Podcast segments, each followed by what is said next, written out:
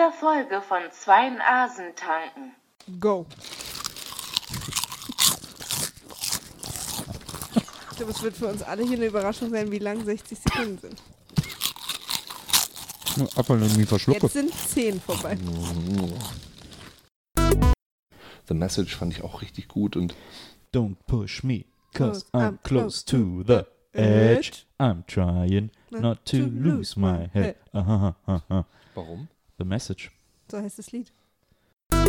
Und ich hatte, ich fand das auch mal, ich wollte ganz gerne die, ähm, die, die evangelisch-menovarischen gründen, die dann immer in der Kirche Manowar-Lieder singen, einfach nur. Weißt du, und dann irgendwie so, die, oh Gott und Odi, das, wie geil das wäre, wenn du, oh, Almighty, äh, das, das, wie geil das wäre. Ich- Lauteste Gottesdienst der Welt. Ja, da will ich jedes Mal. Ihr könnt ja mal Hallo sagen und mal, was, was es heute für ein Getränk gibt und so die Leute mal ein bisschen reinholen. Achso, genau, die Leute bei sich zu Hause abholen, das ist, das machen wir beim Fernsehen immer, immer da, wo sie selber sind. Ich kann ja zum Beispiel keine Hörbücher ertragen, Warum nicht?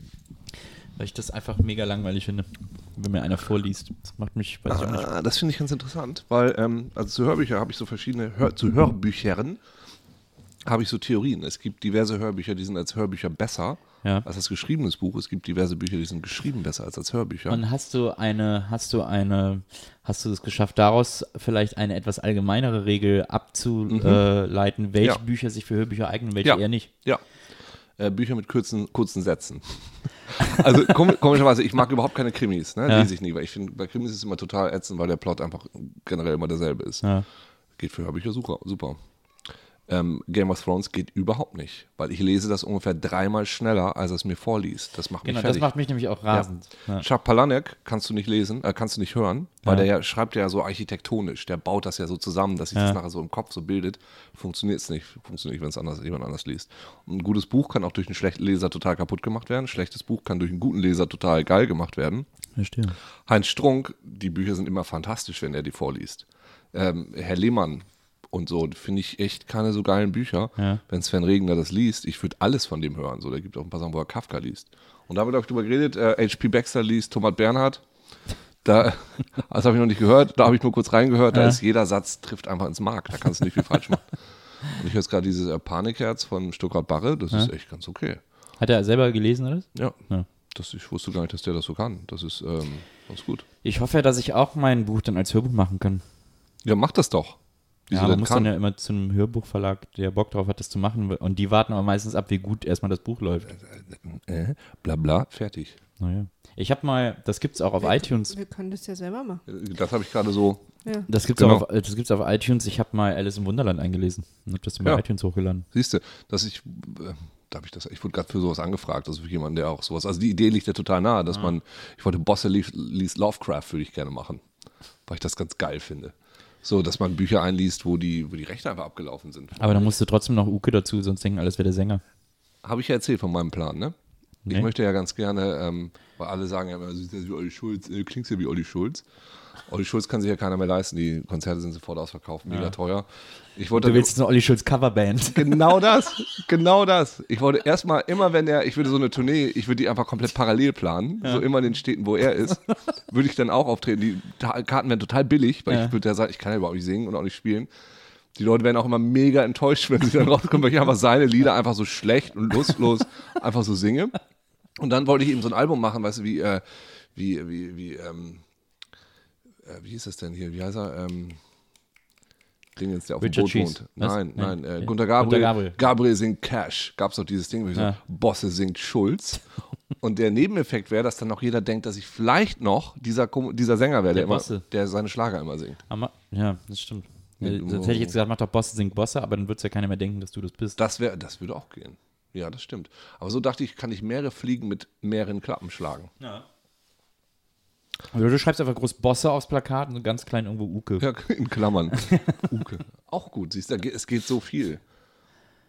Ja, genau. So viel dazu. Herzlich willkommen zu unserer nächsten Folge. Staffel. Zu unserer Staffel. nächsten, es ist schon wieder eine Staffel. Staffel. Ich habe es gar nicht mitgekriegt. Ist schon wieder eine neue Staffel. Na es ist so krass, wie Ist jetzt- erfolgreich wir sind. Ist Das das jetzt die vierte Staffel? Ja. das ist echt der erfolgreichste Podcast, den ich je gemacht habe. Vierte Staffel ist oft ein Tipping Point. Mhm. Manchmal sind vierte Staffeln ganz, äh, da fällt den Autoren dann nichts mehr ein. Was richtig gut wäre, wenn du hier so einen Stoffhai hättest und wir da alle nochmal kurz rüberspringen könnten, Ah. so rituell. Hast du sowas, Maria? Ja. Und das macht ihr gerade. Du hast überhaupt nicht zugehört. Doch, ob ich einen Stoffhai habe, über den ihr drüber springen könnt. Ja, hat doch zugehört.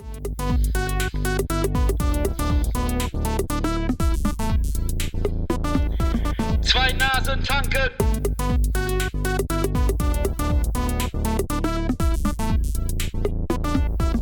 Zwei Nasen tanken. Also herzlich willkommen. Das hier ist Zwei Nasen tanken. Äh, wie immer Ja, mit Uke Bosse richtig, richtig. Und Nils Bogelberg. und natürlich am Mikrofon, an den Recherchen und am Archiv und gerade am Pizza bestellen, Handy. am, dran am sein. Weil wir dürfen nämlich keins mehr benutzen heute, hat sie Genau. gesagt.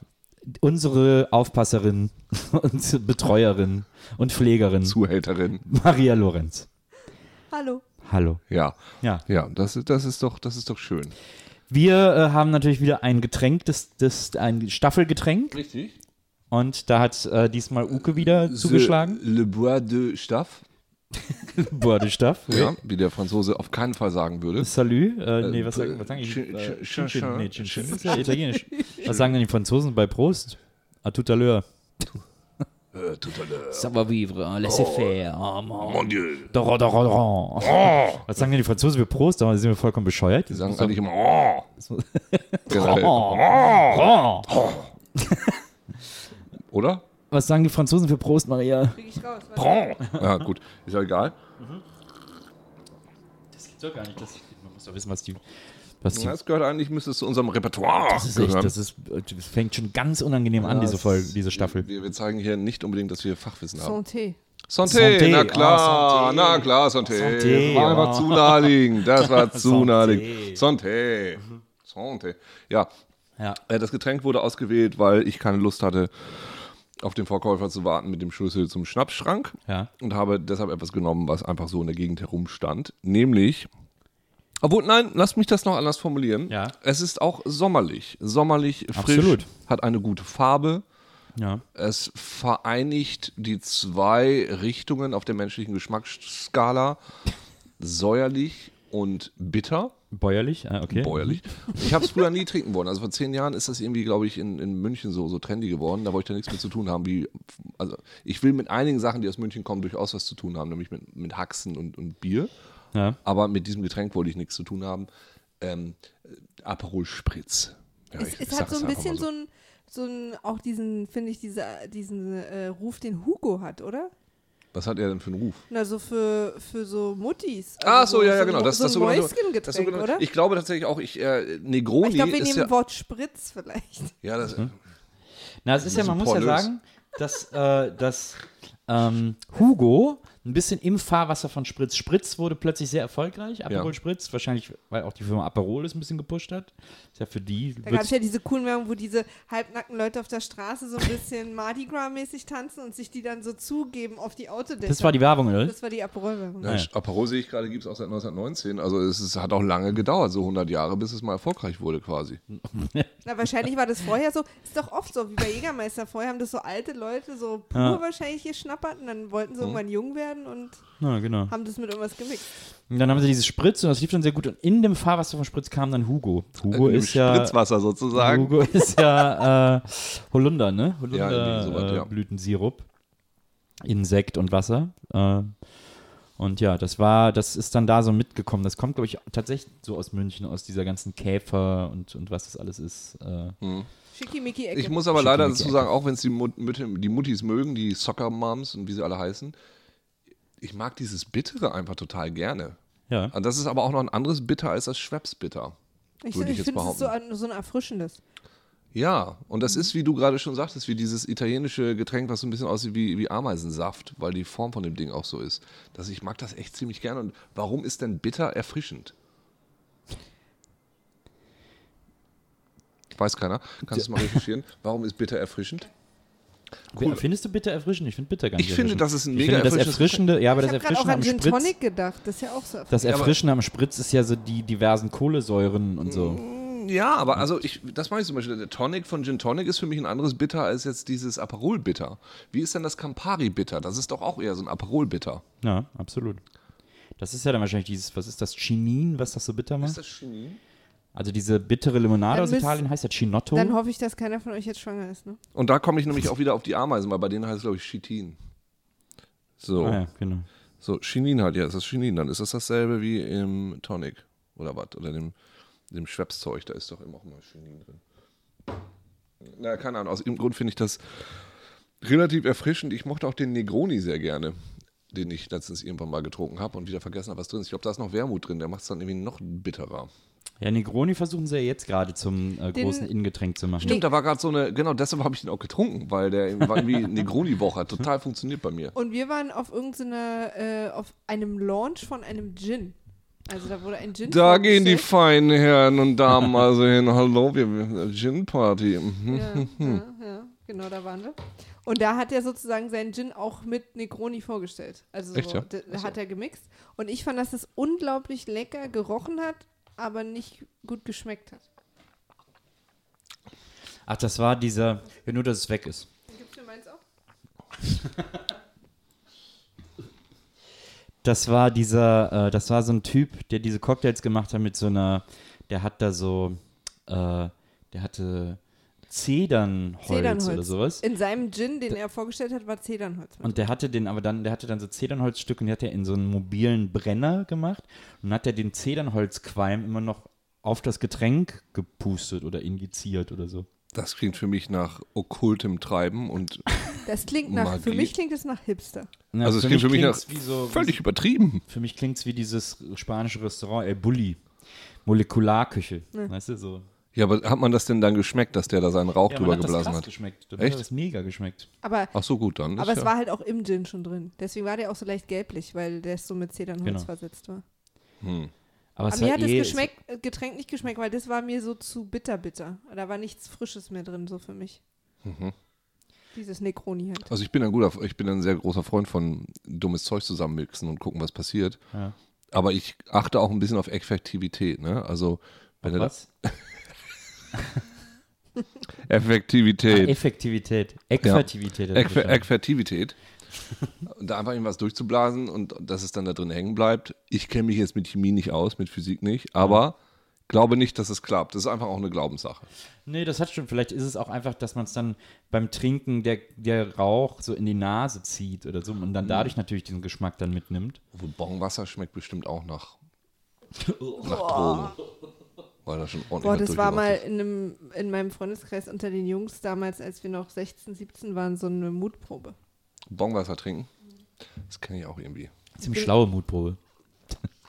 Wir hatten auch, ich hatte auch eine Menge schlaue Freunde. Ich musste das nie machen, weil ich ja nie, ich war eine, fast, glaube ich, die einzige in meinem Freundeskreis, die damals immer Nein zu Kiffen gesagt hat. Aber zum Trinken auch dann? Nee, zum Alkohol nicht. Aber zum Bonwasser trinken? Und zum Bonwasser Da trinken? musste ich dann nicht, weil das war so eine Kiffermutprobe. Ach Und so. da, weil ich keine war, hat man mir die nie angeboten. Weil ich hätte es dann gleich ehrlich gesagt, okay, wenn du nicht kiffst, dann trink's halt. Ich habe es nur ab und zu gegessen. Aber geraucht habe ich. Naja. Hier klopft es schon wieder, dieser Klopfgeist. Ja, ist der Klopfgeist. Aber das hört man wahrscheinlich gar nicht, oder? Nee, auf der Aufnahme hört man es nicht. Mich interessiert immer nur, was diese Leute machen, die da den ganzen Abend rumklopfen. Die klopfen aber nur, wenn du da bist. Also da. Ist es so? Ja. Ist es jetzt wieder das erste Mal? Der ist einfach jemand, der nie reingelassen wird. Ja, genau. Aber der, der auch andere. sehr zart. Habt ihr eigentlich schon, ich war äh, vorhin ja kurz mit der Pizza beschäftigt, habt ihr schon das Thema äh, genannt? Nee, das Thema nennen wir heute nicht. Das ist der Trick. Und müssen die Leute die Leute das müssen einfach selber drauf kommen. Okay, ist Ach also so. wieder wie bei der ersten Staffel. Ja, ich verrate nur, es ist, es ist ein Körperteil. Was denn? Ich find's lustig. So lache ich, Entschuldigung. Ja. Das sah ein bisschen aus wie Verzweiflung. Also Aber ist, es, ist es ein äußeres oder ein inneres Körperteil? nun, ich sag mal so, viele Leute tragen es auf der Zunge. Also es ist schon relativ weit drin, würde ich sagen. Ja. Aber man kann es ordentlich raushängen lassen. Sind eigentlich, sind eigentlich Organe auch Körperteile? Oder sind Körperteile eigentlich nur. Na, die sind doch Teil des Körpers. Ja, Extremitäten sind die außen, ne? Es sind Also nicht alle, sondern nur die Arme und Beine. Also so. dein Kopf ist keine Extremität. Und die Ohren? Auch nicht. Nur aber gibt auch innere Extremitäten. Und der Penis? Das sind so wie, ja, wie du schon gesagt hast, es gibt ja auch ähm, extrovertierte Leute und introvertierte Leute, das sind dann die Intrimitäten. Intimität. Intimität. Ja, erstmal Prost. Ja, nochmal Prost. Ich glaube, wir, ich glaub, ich glaub, wir kommen nicht drum rum, das Thema zu benennen. Ich glaube auch, also wie man sich jetzt schon so verrennen kann, indem man einfach nur über Körperteile spricht, Ja. äh, ist es vielleicht sinnvoller, dass wir tatsächlich das Thema, nennen. Ich glaube auch. Ja, Und das Thema lautet, die Leber.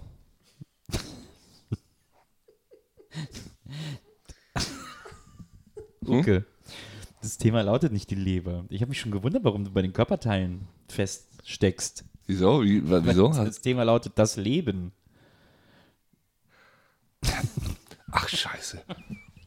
Ach, der, okay, also ich dachte schon, ich dachte schon, das sind so, also die, die Kette setzt sich nicht Ja. gut fort nach Dummheit. Wieso reden wir denn jetzt über Körperteile? Aber da habe ich mir jetzt also sehr schlecht vorbereitet, weil Wie, wie konntest du denn davon ausgehen, dass das Thema die Leber ist? Was Naja, ist das für ein nee, stopp, Thema? stopp, stopp. Es lag ich will aber auch wissen, nahe. was Uke vorbereitet hat. Ja, Aber es lag ja auch irgendwie nah, fand ich, weil wir trinken und dann, dann sagst du, okay, machen wir das Thema die Leber. Und ich sage, gut, die Leber ist jetzt, also ich esse die relativ ungern, auch wegen dem seltsamen Geschmack. Jetzt sind wir sogar schon beim Geschmack. Aber, Aber es geht um voll das das Leben. Fünf-Minuten-Thema, die ja, Leber. aber wie du mich jetzt hast auflaufen lassen und wir haben, hab, wir haben einfach über Extremitäten ge Ja, gut, die Leber. Die Leber Ja, äh, ich das, dachte, du das willst Leben. jetzt so zum Herz und zum Leben kommen und so. das, aber ja, genau, okay, gut. Ah, ja, insofern ist natürlich das Leben auch ein, ein Körperteil. Ist es eine Extremität? es sitzt in der Zirbel, Zirbeldrüse ja angeblich. Nee, die Seele. Die, Seele. Zirbel- Die Seele Was für eine Drüse? In der Zirbeldrüse sitzt die Zirbel? Seele. Na, die Zirbeldrüse. Da sitzt die Seele drinne. Ja, die Leute, die aus dem Norden von Deutschland können, kommen, sagen, du sagst Zirbeldrüse, ne? Sagst du Zirbel? Mhm. Sagst du auch Kirche? Birne? Kommt doch an, Kirsch?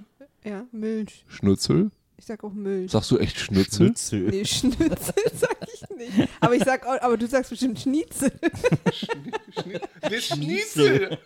Ich hätte gerne Schnitzel! Der Schnitzelkönig. Ich habe äh, Freunde von mir, die kommen morgen zu Besuch aus, ähm, die kommen aus London, aber über, über England. Äh, über, Krass. Ah, ja, ja, Brexit-mäßig, oder was? Ziehen jetzt bei dir ein? Ja, tatsächlich. Die, sie, sie lacht über ihn. Sie, sie ist Italienerin, er ist Engländer, aber er wird ausgelacht. Sie, äh, sie kommen jetzt gerade an und als sie mich mal besucht haben in, in Hamburg, als ich da noch gewohnt habe, da kamen die irgendwie spät abends an. Ich sage, okay, ich mache eine kleine Tour zurecht. Ich mache mal diese Mexikaner-Testtour, also falls wir doch mal Mexikaner trinken. Ne? Und dann waren wir um 3 Uhr morgens in Erikas, in Erikas Eck. Ja. Die äh, haben 22 Stunden, wenn mich nicht alles täuscht, am Tag auf. Ja. Einzige Zeit, wo sie nicht aufhaben, ist zwischen 2 und 5. Nein, die haben also 21 Stunden am Tag. Tagsüber zwischen 2 und 5. Ja. Restliche Zeit haben sie auf. Du Wo kriegst ist also, das denn, Erikas Eck? das ist da äh, deine Schanze so ein bisschen. Das ist da bei, ähm, Ach so, in Hamburg. genau. Ja, stimmt, da war ich auch mal. Ja, da Du kriegst einfach gelandet. immer einen Schnitzel. Und seitdem, jedes Mal, wenn sie ankommen, fragen sie, können wir noch einen Schnitzel essen? Weil sie jetzt nicht gelernt hat, dass das natürlich woanders nicht geht. Dass Ja. Schnitzel jetzt kein Nahrungsmittel ist, was man in Deutschland generell rund um die Uhr serviert kriegt, sondern dass das nur in speziellen Läden geht. Ja. Und deshalb ähm, muss ich sie wi- wieder leider enttäuschen, weil sie kommen morgen irgendwie um 11 Uhr an und dann gibt es dann irgendwie nicht mehr so unbedingt einen Schnitzel. Da, äh, Oder weißt du zufällig, wo es noch einen Schnitzel gibt? Morgen ist DJ Shadow. DJ Shadow. Der, der Shadow. Ähm, ich, wo, wo, was gibt's denn Was da? kommen in, die morgens oder abends um elf? was gibt's in, was gibt's in Berlin für einen vergleichbaren Laden wie Erikas Eck? Es gab in Neukölln mal Louis den Schnitzelkönig, das weiß ich noch. Wenn der noch da ist. Und es gibt doch hier in äh, Prenzlberg einen Schnitzelkönig. Den kenne ich nicht. Also bei uns gibt es einen Schnitzelpuff, was ich einen ziemlich guten Namen finde. In Friedrichshain. Aber der hat natürlich dann nicht mehr, der gibt es nichts mehr. Dann. Naja. Naja, die kriegen jetzt nichts, die müssen dann irgendwie Mittwoch mittags essen. Das ist dann die, die, die, das Pech der späten Ankunft. Ja, also wir reden über das, ähm, das Leben. Was ja auch gerade, muss man sagen, in heutigen Zeiten wieder ein brandaktuelles Thema ist. Also es wurde, wurde kaum in der Menschheitsgeschichte so viel gelebt wie heutzutage. Das stimmt. Und auch so heftig. Im Imbiss Cheers Schnitzel kriegt man bis nachts um drei knusprig gebratenes Schnitzel. Wo ist das? Tisch. Aber ist das dann in die Fritteuse geschmissen? Naja, er hat jetzt noch diesen super Qualitätsanspruch an Schnitzel um drei, oder? Also das ist ja das Geile bei Erikas Eck. Du kriegst auch ein Erika- geiles. Nein, also. Das ist schon ein geiles Schnitzel und ein Riesenschnitzel und du wirst auch noch richtig schlecht behandelt, wenn du es nicht Ja, aufisst. genau. Oberbaumbrücke. Ah, Oberbaumbrücke? Ach, da vorne dieser Schnitzelladen. Ja, ich weiß, wo der ist. nein, das würde ich jetzt einfach mal verheimlichen. Direkt an der Kreuzung. Die, die kriegen einfach morgen keinen Schnitzel mehr. Aber du willst es auch eigentlich nicht wirklich. Ja, ich würde, aber das ist mir jetzt auch äh, zu umständlich. Verstehe. Dann Wenn ich ich, vorher die Qualität nicht gecheckt habe, dieses, dieses Schnitzes selber. dann breche ich die Recherche jetzt ab. Früher, früher in Köln, auch, äh, auch, ein, auch ein Tipp für alle Kölner Zuhörer. Ich hoffe, uns hört, ich hoffe ja ehrlich, dass uns jemand aus Köln zuhört. Haben wir schon, haben wir eigentlich so Lokalresonanzen, von wo aus uns die meisten Menschen zuhören? Äh, kann ich gucken? Moment. Kannst du echt gucken? Kannst echt gucken, von wo, Wo aus die Menschen uns zuhören? Ja, mit meinem Statistikprogramm. Cool. Hast du selbst geschrieben? Ja.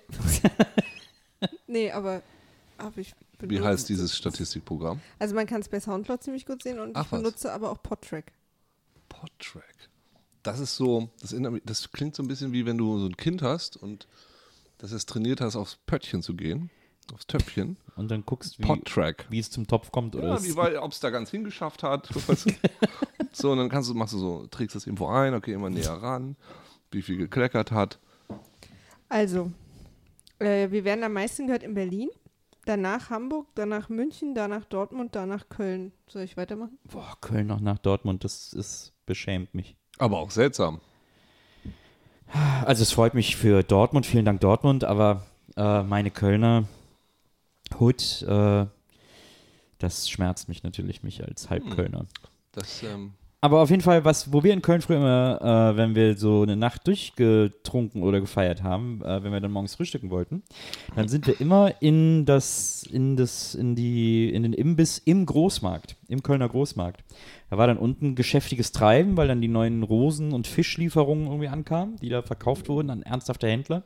Und wir saßen immer halb betrunken äh, oben in dieser, in dieser Frühstückspinte äh, und haben uns da irgendwie so Tracker-Rühreier äh, machen lassen und so. Das war echt immer super, super gut. Tracker-Rührei. Na, immer so Riesenportionen und dann immer so Rührei und strammer Max und sowas. Auf so Schiffen, ne? Wenn du so rüberfährst, irgendwie nach England oder Schweden und dann da im Passagierbereich sitzt, Ja. da gibt es ja Bereiche, die sind nur für Busfahrer. Da steht dann da auch draußen dran. Oder so Truckfahrer oder sowas. Weil die keinen Bock haben, sich dann auf der Schifffahrt auch noch mit dem Pöbel, den sie transportieren müssen, Mit auseinanderzusetzen. welchen Pöbel transportieren den Und Truckfahrer da in der gibt es bestimmt auch so Sich Trucker. selber. Spiegeleier, also Trucker-Rührei. Alle anderen kriegen so Passagier-Rührei Und was ist es bei denen? Sind, und die Trucker kriegen so das richtige Hardcore, weil die brauchen es ja auch. was ist denn für dich ein Truckerrührei? Naja, das ist intensiver und härter, weil die haben das harte Leben auf der Ja, Straße. und das ist halt aus so einem Straußen, aus so fünf Straußeneiern. Ja, die brauchen das Eiweiß auch und die müssen ja auch irgendwie durchhalten. Die brauchen ja Masse. Ich wollte übrigens, Massephase, ich wollte übrigens noch mal ganz kurz korrigieren, weil ich habe nur die letzten sieben Tage geguckt. Overall ist die Reihenfolge Berlin, Hamburg, Köln. Das hätte ja mal aber auch ins Auge gehen können. so. Boah, Glück gehabt. Aber Respekt an Dortmund, sich da in den letzten sieben Tagen so einen So zu Platz da äh, ergattert zu Ja, haben. aber overall ist es nämlich nur Platz 10. Aber wie kommt es, dass das in den letzten paar Tagen so war? Haben wir irgendwie so ein, so ein Dortmund-spezifisches Thema gehabt, was die Leute dann so getriggert hat? Das könnten wir aber mal probieren. Lass uns doch mal über so eine, so eine spezielle Stadt reden und gucken, ob Wiesbaden. Lass mal über Wiesbaden reden und gucken, ob wir dann mehr Hörer kriegen. Ich bin eher gespannt, was ihr vier schon über Wiesbaden redet. Und das, äh, nein, nein, nur so zwischendurch punktuell. Weil- Jetzt über Wiesbaden reden, oder? was? Vielleicht ist das auch mal ein Thema für eine nächste Sendung. Schreib mal mit. Also uns kommen bestimmt noch, Entschuldigung, meine Arbeitsauf Arbeitsanweisung immer. Das ist dann neben, also dann wür- müssen wir uns nächstes Mal wieder unter, äh, entscheiden zwischen den Themen Wiesbaden und Menschen, die Thorsten heißen oder so war das, ne? Aber wir werden doch wohl nicht die Süße vergessen. ja, das ist, Ja, aber ich habe das Gefühl, uns kommen sehr gute Themenideen auch beim, beim, wenn wir schon bei so einem Thema sind. absolut. Da ich springt einiges bei raus. Schreib immer mit. auch. Wiesbaden. Nee, gut. Was? Entschuldigung, du wolltest was sagen? Naja, also vielleicht machen wir eher mal so eine Tour nach Eisleben oder so und machen dann was über Eisleben. Oh, hier habe ich eine neue du hast eigentlich Podcast-Idee. recht, wir könnten Eisleben oder Bitterfeld vielleicht mal, Ja, wo wir jetzt hier so bitteres Zeug trinken. vielleicht mal positiv, wir fahren da mal hin zu dritt, gucken uns mal an und erzählen mal, dass es da vielleicht, finden wir auch eine schöne Ecke da. Apropos Leben. Ja, Leben, Leben. Apropos Leber. Ja, Leben. Leben. Ja, das Leben, ne? Leben, Leben. Ich, hab, ich, bin, vie. ich denke in letzter Zeit auch manchmal so über das Leben nach. Echt? Ich denke manchmal so über das Leben nach und denke so, wenn man so über den Sinn des Lebens nachdenkt, ne? Was, also die Frage ist ja, das ist ja eine alte Kamelle, was ist der Sinn des Lebens? Ähm, und die Frage ist natürlich auch, stellt man sich öfter die Frage danach, was der Sinn des Lebens ist, je länger man es bestreitet, das Leben? Oder hat man sich immer dran gewöhnt? Oder hat man sich irgendwann dran gewöhnt? Weil grundsätzlich, wenn man es wenn man's übers, wenn man es ganz mit der ganz groben äh, Zange anpackt, dann ist das Leben ja eigentlich, geht das Leben ja eigentlich nur um einen selbst. Eigentlich geht es nur darum, Außer du bist Sklave. Dann geht es nur um jemand anders. nee, selbst als Sklave versuchst du ja, ist ja dein Lebensziel, also solange du Sklave bist, da irgendwie rauszukommen. Also, Mhm. Nicht, wenn man das dir einindoktriniert hat, dass du einfach nur Sklave bist. weiß ich nicht, mein, meinst du, das war, haben die so gemacht? Ja, Meinst so ein, so ein Unsullied, der denkt da nicht drüber nach. Jetzt sag nicht, dass du weißt, was das ist. Du hast nur die ersten acht Folgen gesehen. Ach so. Ach, das ist Game of Thrones, oder? was?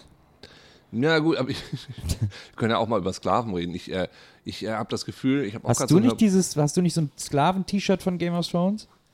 So mit Was? Cock-Sklaven oder was steht da drauf? Nee. Cock Merchant. Cocksklaven. Ach, Cock-Merchant. Cock Merchant. Das hat Frieda mir geschenkt. Irgendwie der beste Cock, Best Cock Merchant in äh, Westeros oder irgendwie Aber sowas. steht da nicht auch irgendwas mit Slavery oder Sla so? Von Slavers Bay, das ist eine, das Ah. ist so ein Ort. Achso, ist ein Ort. Hm. Da würde ich jetzt nicht unbedingt hinfahren. Aber ist nach Sklaverei benannt. Mhm.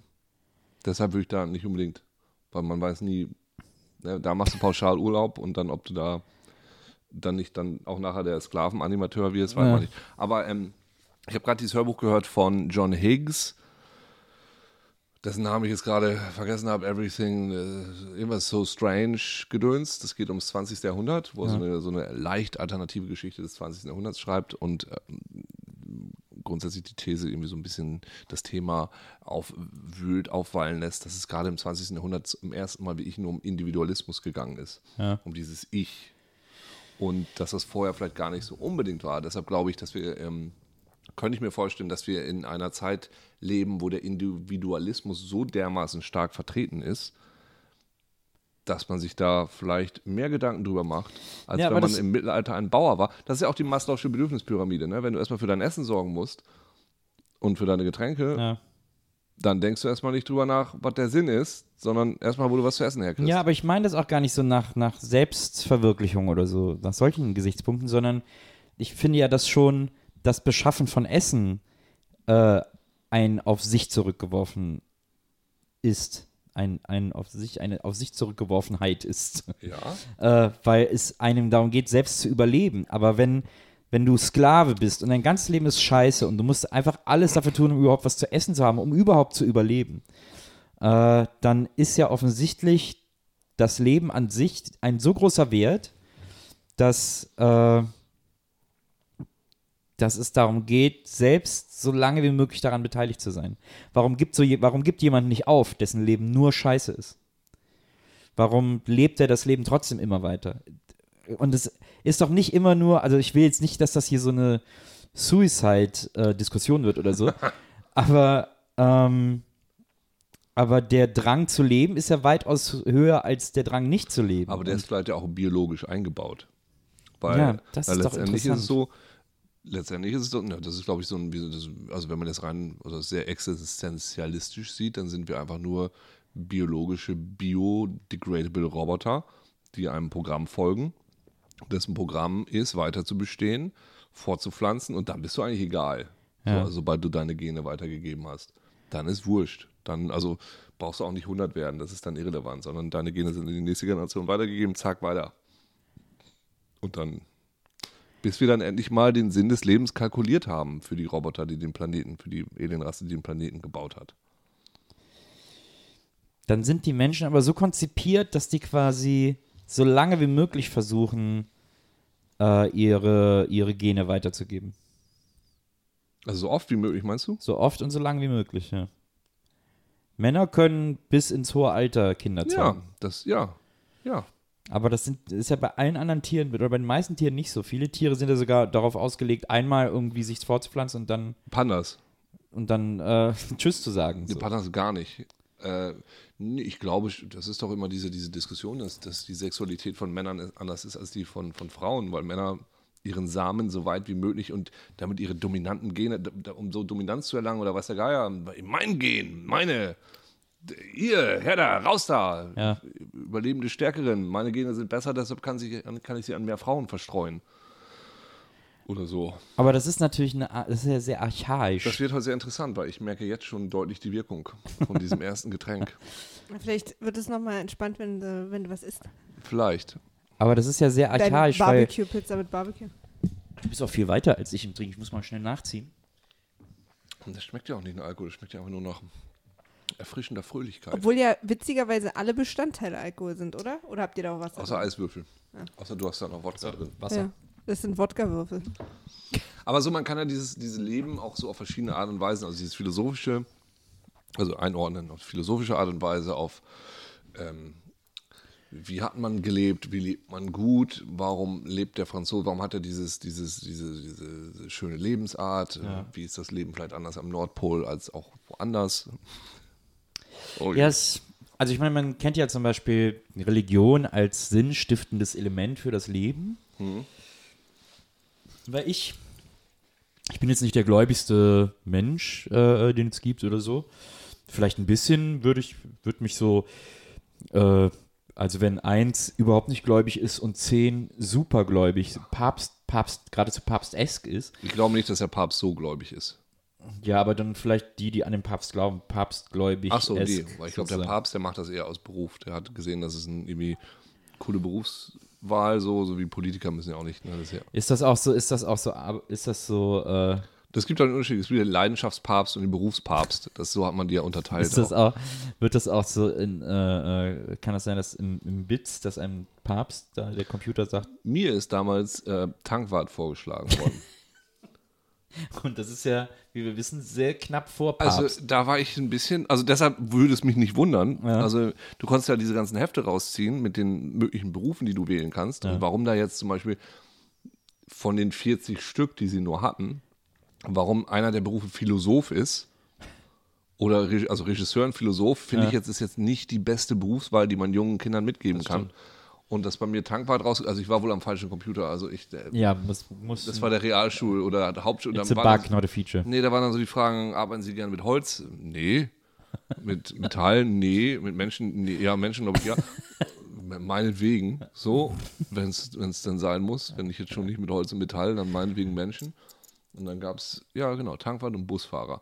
Und Also, okay, auf. also die, Fra die Fragen, die der Computer stellt, sind: Arbeiten Sie gerne mit Holz, arbeiten Sie gerne mit Metall, arbeiten Sie gerne mit Menschen? ja, Und wenn du aus Versehen am Hauptschulcomputer sitzt und die zwei ersten Fragen mit Nein beantwortest und die dritte mit Ja, dann sagt der, werden Sie Tankwart. Ich weiß wenn du nicht. am Gymnasialcomputer sitzt, bei den gleichen Fragen antwortet er, werden Sie Philosoph. ich glaube, am Gymnasium wird nicht nach Holz und Metall gefragt, weil es ja klar, dass Gymnasiasten da nicht mit umgehen können. Ja.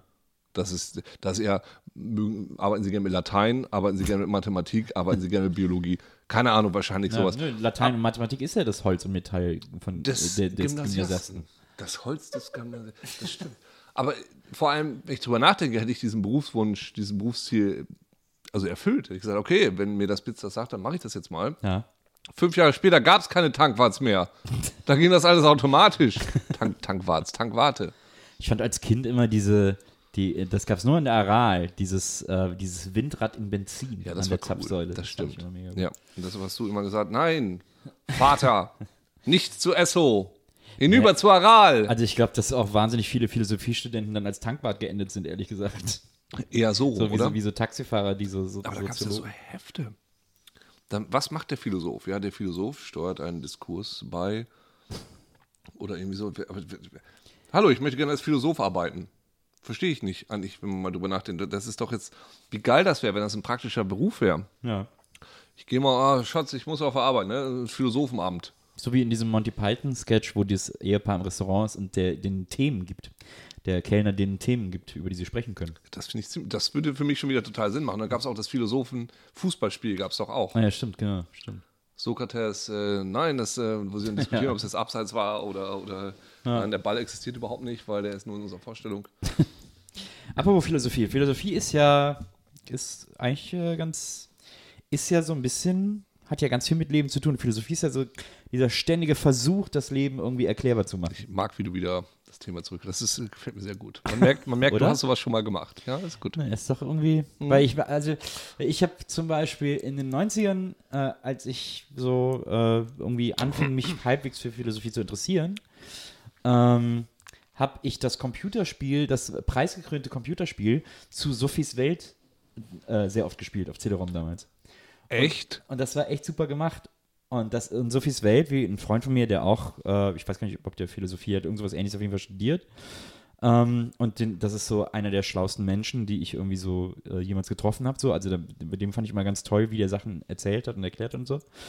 Ähm, und der hat auch immer gesagt, dass er Sophies Welt super findet, weil das den Leuten Philosophie mega gut erklärt. Also der hat das im Gegensatz dazu, dass man denken könnte, dass da quasi äh, Menschen, die sich wissenschaftlich mit der Thematik beschäftigen, in die Nase rümpfen, hat der gesagt, nee, ist voll gut gemacht, äh, weil die Leute es dadurch checken. Und ich habe halt das Buch nicht gelesen, aber dieses Computerspiel wirklich bestimmt fünf, sechs Mal durchgespielt, weil das so Spaß gemacht hat. Und weil ich das so spannend fand und so spannend erzählt fand und so.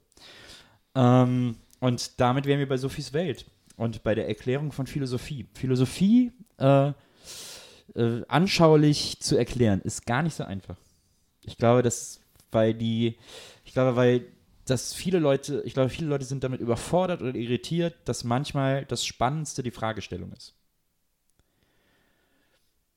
Und nur aus der Fragestellung kann man äh, aber Ideen fürs Leben gewinnen. So, fangen wir mal bei der Kindheit an. Uke, hattest du eine schöne Kindheit? Ähm, ja, ich, ja, doch. Doch, ich glaube, ich hatte eine relativ schöne Kindheit. Doch, ich hatte eine ziemlich, ich hatte eine recht schöne Kindheit. Was hast du als Kind gedacht, was so das Leben, was das Leben mal sein wird, was das ist? Also ich war Fan von Didi Hallervorden immer sehr früh Ja.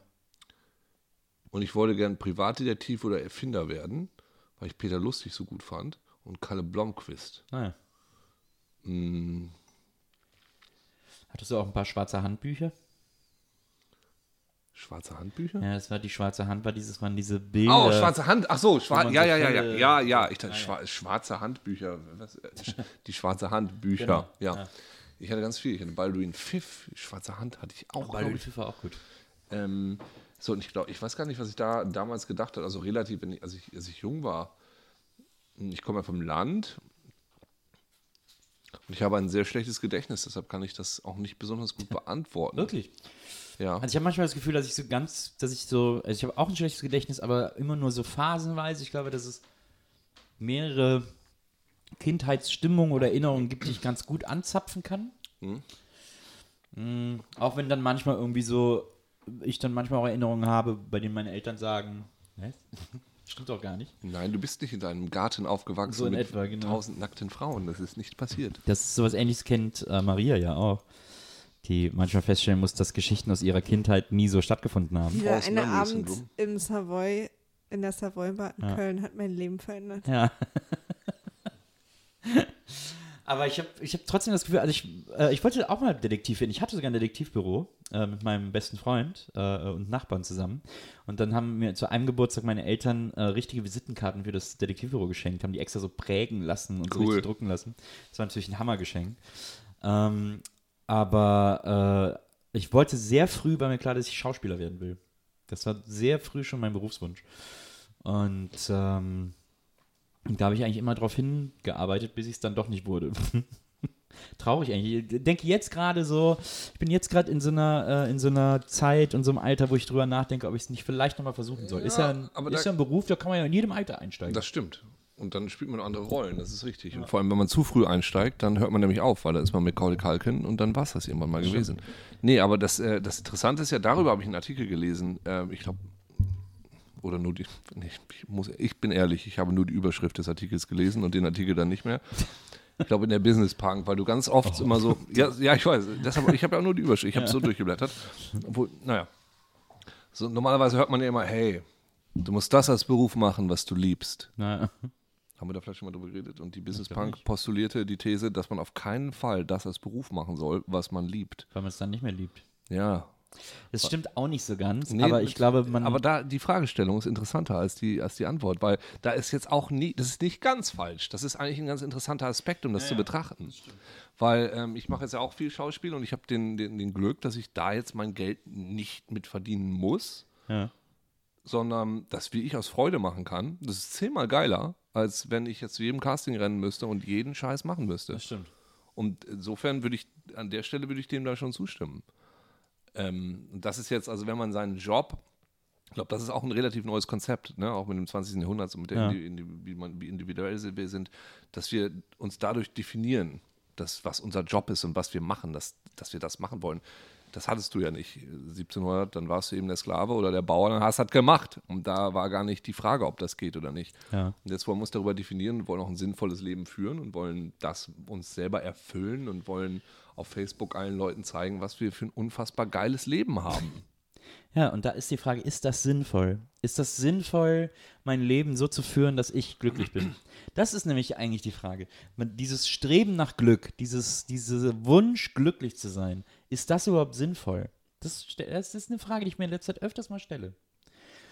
Weil das, weil, weil das Streben dich daran hindert, weil also, dass man glücklich sein will, das ist jetzt doch, also wenn man, glaube ich, wenn man alles runterbricht, wenn man sich sagt, okay, warum habe ich dieses Leben jetzt, was will ich damit machen? Entweder ich, ich versuche irgendwie einen Zweck zu erfüllen, also einfach nur einen Zweck, der jetzt ist, ich will die Welt retten, ich will andere Leute glücklich machen.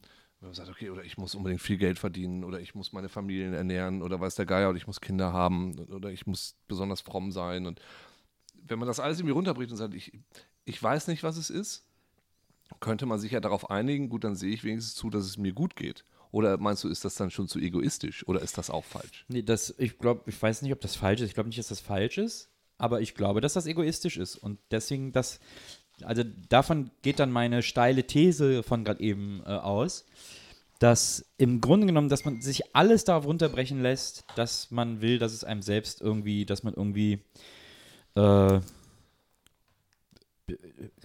ich weiß nicht mal, ob man sagen kann, glücklich ist, sondern irgendwie durchkommt. Self-Actualization heißt es ja, glaube ich. Heißt das nicht so? Ja, aber selbst, aber selbst der Sklave, der damals irgendwie so, selbst wenn ihm suggeriert wurde, dass das sein Leben ist und er das jetzt halt bis zum Ende irgendwie so bestreiten muss, selbst der hat ja dann versucht, das Beste draus zu ja, machen. ja, den möglichst angenehmen Job als Sklave zu haben. Ja. ja, das ist dann vielleicht Self-Actualization und du machst es in dem Rahmen, wo du willst. Aber ich glaube, das ist auch Teil unseres, unseres Programms. Aber ja, und da ist die Frage, ist das nicht auch ein bisschen sad? Weiß ich nicht. Wie, aber inwiefern? Was muss es denn dann, also was wäre dann der Gegenentwurf? Ja, das gibt, und das ist die, das ist die Frage, die die ich mir stelle. Was Na, die Borg. Die Borg sind der Gegenentwurf. als, als Kollektiv. Als Kollektiv. Das frage ich mich die ganze Zeit, ob es überhaupt einen Gegenentwurf dazu gibt. Und es gibt natürlich diesen Pol. Oder ob so. man, ob man als Mensch dazu verdammt ist, äh, bei Tiere zum Beispiel, ne, wenn du dir Tiere anguckst, da hat man ja das Gefühl, die sind immer in so einer, in so einer gleichen, in so einem gleichen, in, in der gleichen Umgebung, im gleichen Modus. Tiere sind ja nichts, die irgendwie anfangen, eine Umgebung zu verändern, um sich weiterzuentwickeln oder so, sondern die sind ja immer, die bleiben immer in diesem selbst, in diesem quasi evolutionär selbstgesteckten Rahmen. Und der Garten Eden. ja, bevor wir den Apfel der Erkenntnis gegessen haben. Ja. So Tiere sind immer so komplett in diesem Moment und Genau. die haben gar keinen Bock auf Zivilisation Genau. oder weiß der Geier was, weil die sind jetzt, die sind jetzt und sonst auch nicht, die sind nicht Genau. gestern und nicht morgen, Genau. die sind jetzt. genau. Während wir, Und wir sind das nie. Wir sind nie jetzt. das stimmt, und wir sind aus so einer Notwendigkeit, also Zivilisation existiert auch nur, weil war irgendwie alles nicht so geil. Wenn es uns die ganze Zeit mega gut ging und wir Ja. weiter im Garten Eden wären, Eden wären, Garten, Garten Eden, Garten Etepetete wären und immer die ganze Zeit lecker Essen gegessen hätten, hätten wir auch nichts weiter gemacht. Genau. Aber wenn, wenn man sich das vergegenwärtigt, zum Wohl, Prost. erstmal trinken. Zweite Runde. Ist das nicht, ist das nicht, hat man nicht das Bedürfnis oder den, oder die Idee, dass das das nicht alles gewesen sein kann, dass da irgendwie mehr sein muss. Also Ja. klar, wir, wir sprechen dann über Jenseits oder Wiedergeburt oder welches Konzept auch immer Religionen aufwerfen. Ähm, als, als zusätzliches sinnstiftendes äh, Element. Aber irgendwie, Ja, aber das, ich glaube, genau deswegen ist das ja so. Deswegen gibt es diese, diese Spiritualität, deswegen gibt es diese Lücke, die dann von irgendwelchen Religionen gefüllt wird. Oder meinetwegen auch, wir suchen uns irgendwas, was uns irgendeinen Sinn und irgendeine Richtung gibt, was irgendwie größer ist als wir selber. Was jetzt im schlimmsten Fall dann Nationalismus ist oder weiß der Geier was und im besten Fall ein Fußballverein oder, Mhm. oder äh, Purpose. Das sagt man auch in Filmen immer ganz oft. So irgendwelche Aliens, die irgendwelche Leute sich nehmen und sagen, I gave him a purpose. Aber ich, aber welcher Purpose, was, ich weiß gar nicht, welchen ich da irgendwie. Nils, jetzt reiß dich mal zusammen. Ja, ich will auch nicht, dass das so eine Depri-Folge wird, aber. Ja, das, weiß man eben auch nicht. Das können wir jetzt auch nicht beantworten. Das ist jetzt auch das keine, keine Ahnung. Und wir beißen uns ja nur so durch. Und im schlimmsten Fall, das ist ja immer das Traurige. Ja. Okay, also vielleicht erzähle ich mal das. Ähm, ein guter Freund von mir, äh, mit dem habe ich in London gewohnt. Das war so ein fantastischer Typ. Der war irgendwie so sieben, acht Jahre älter als ich.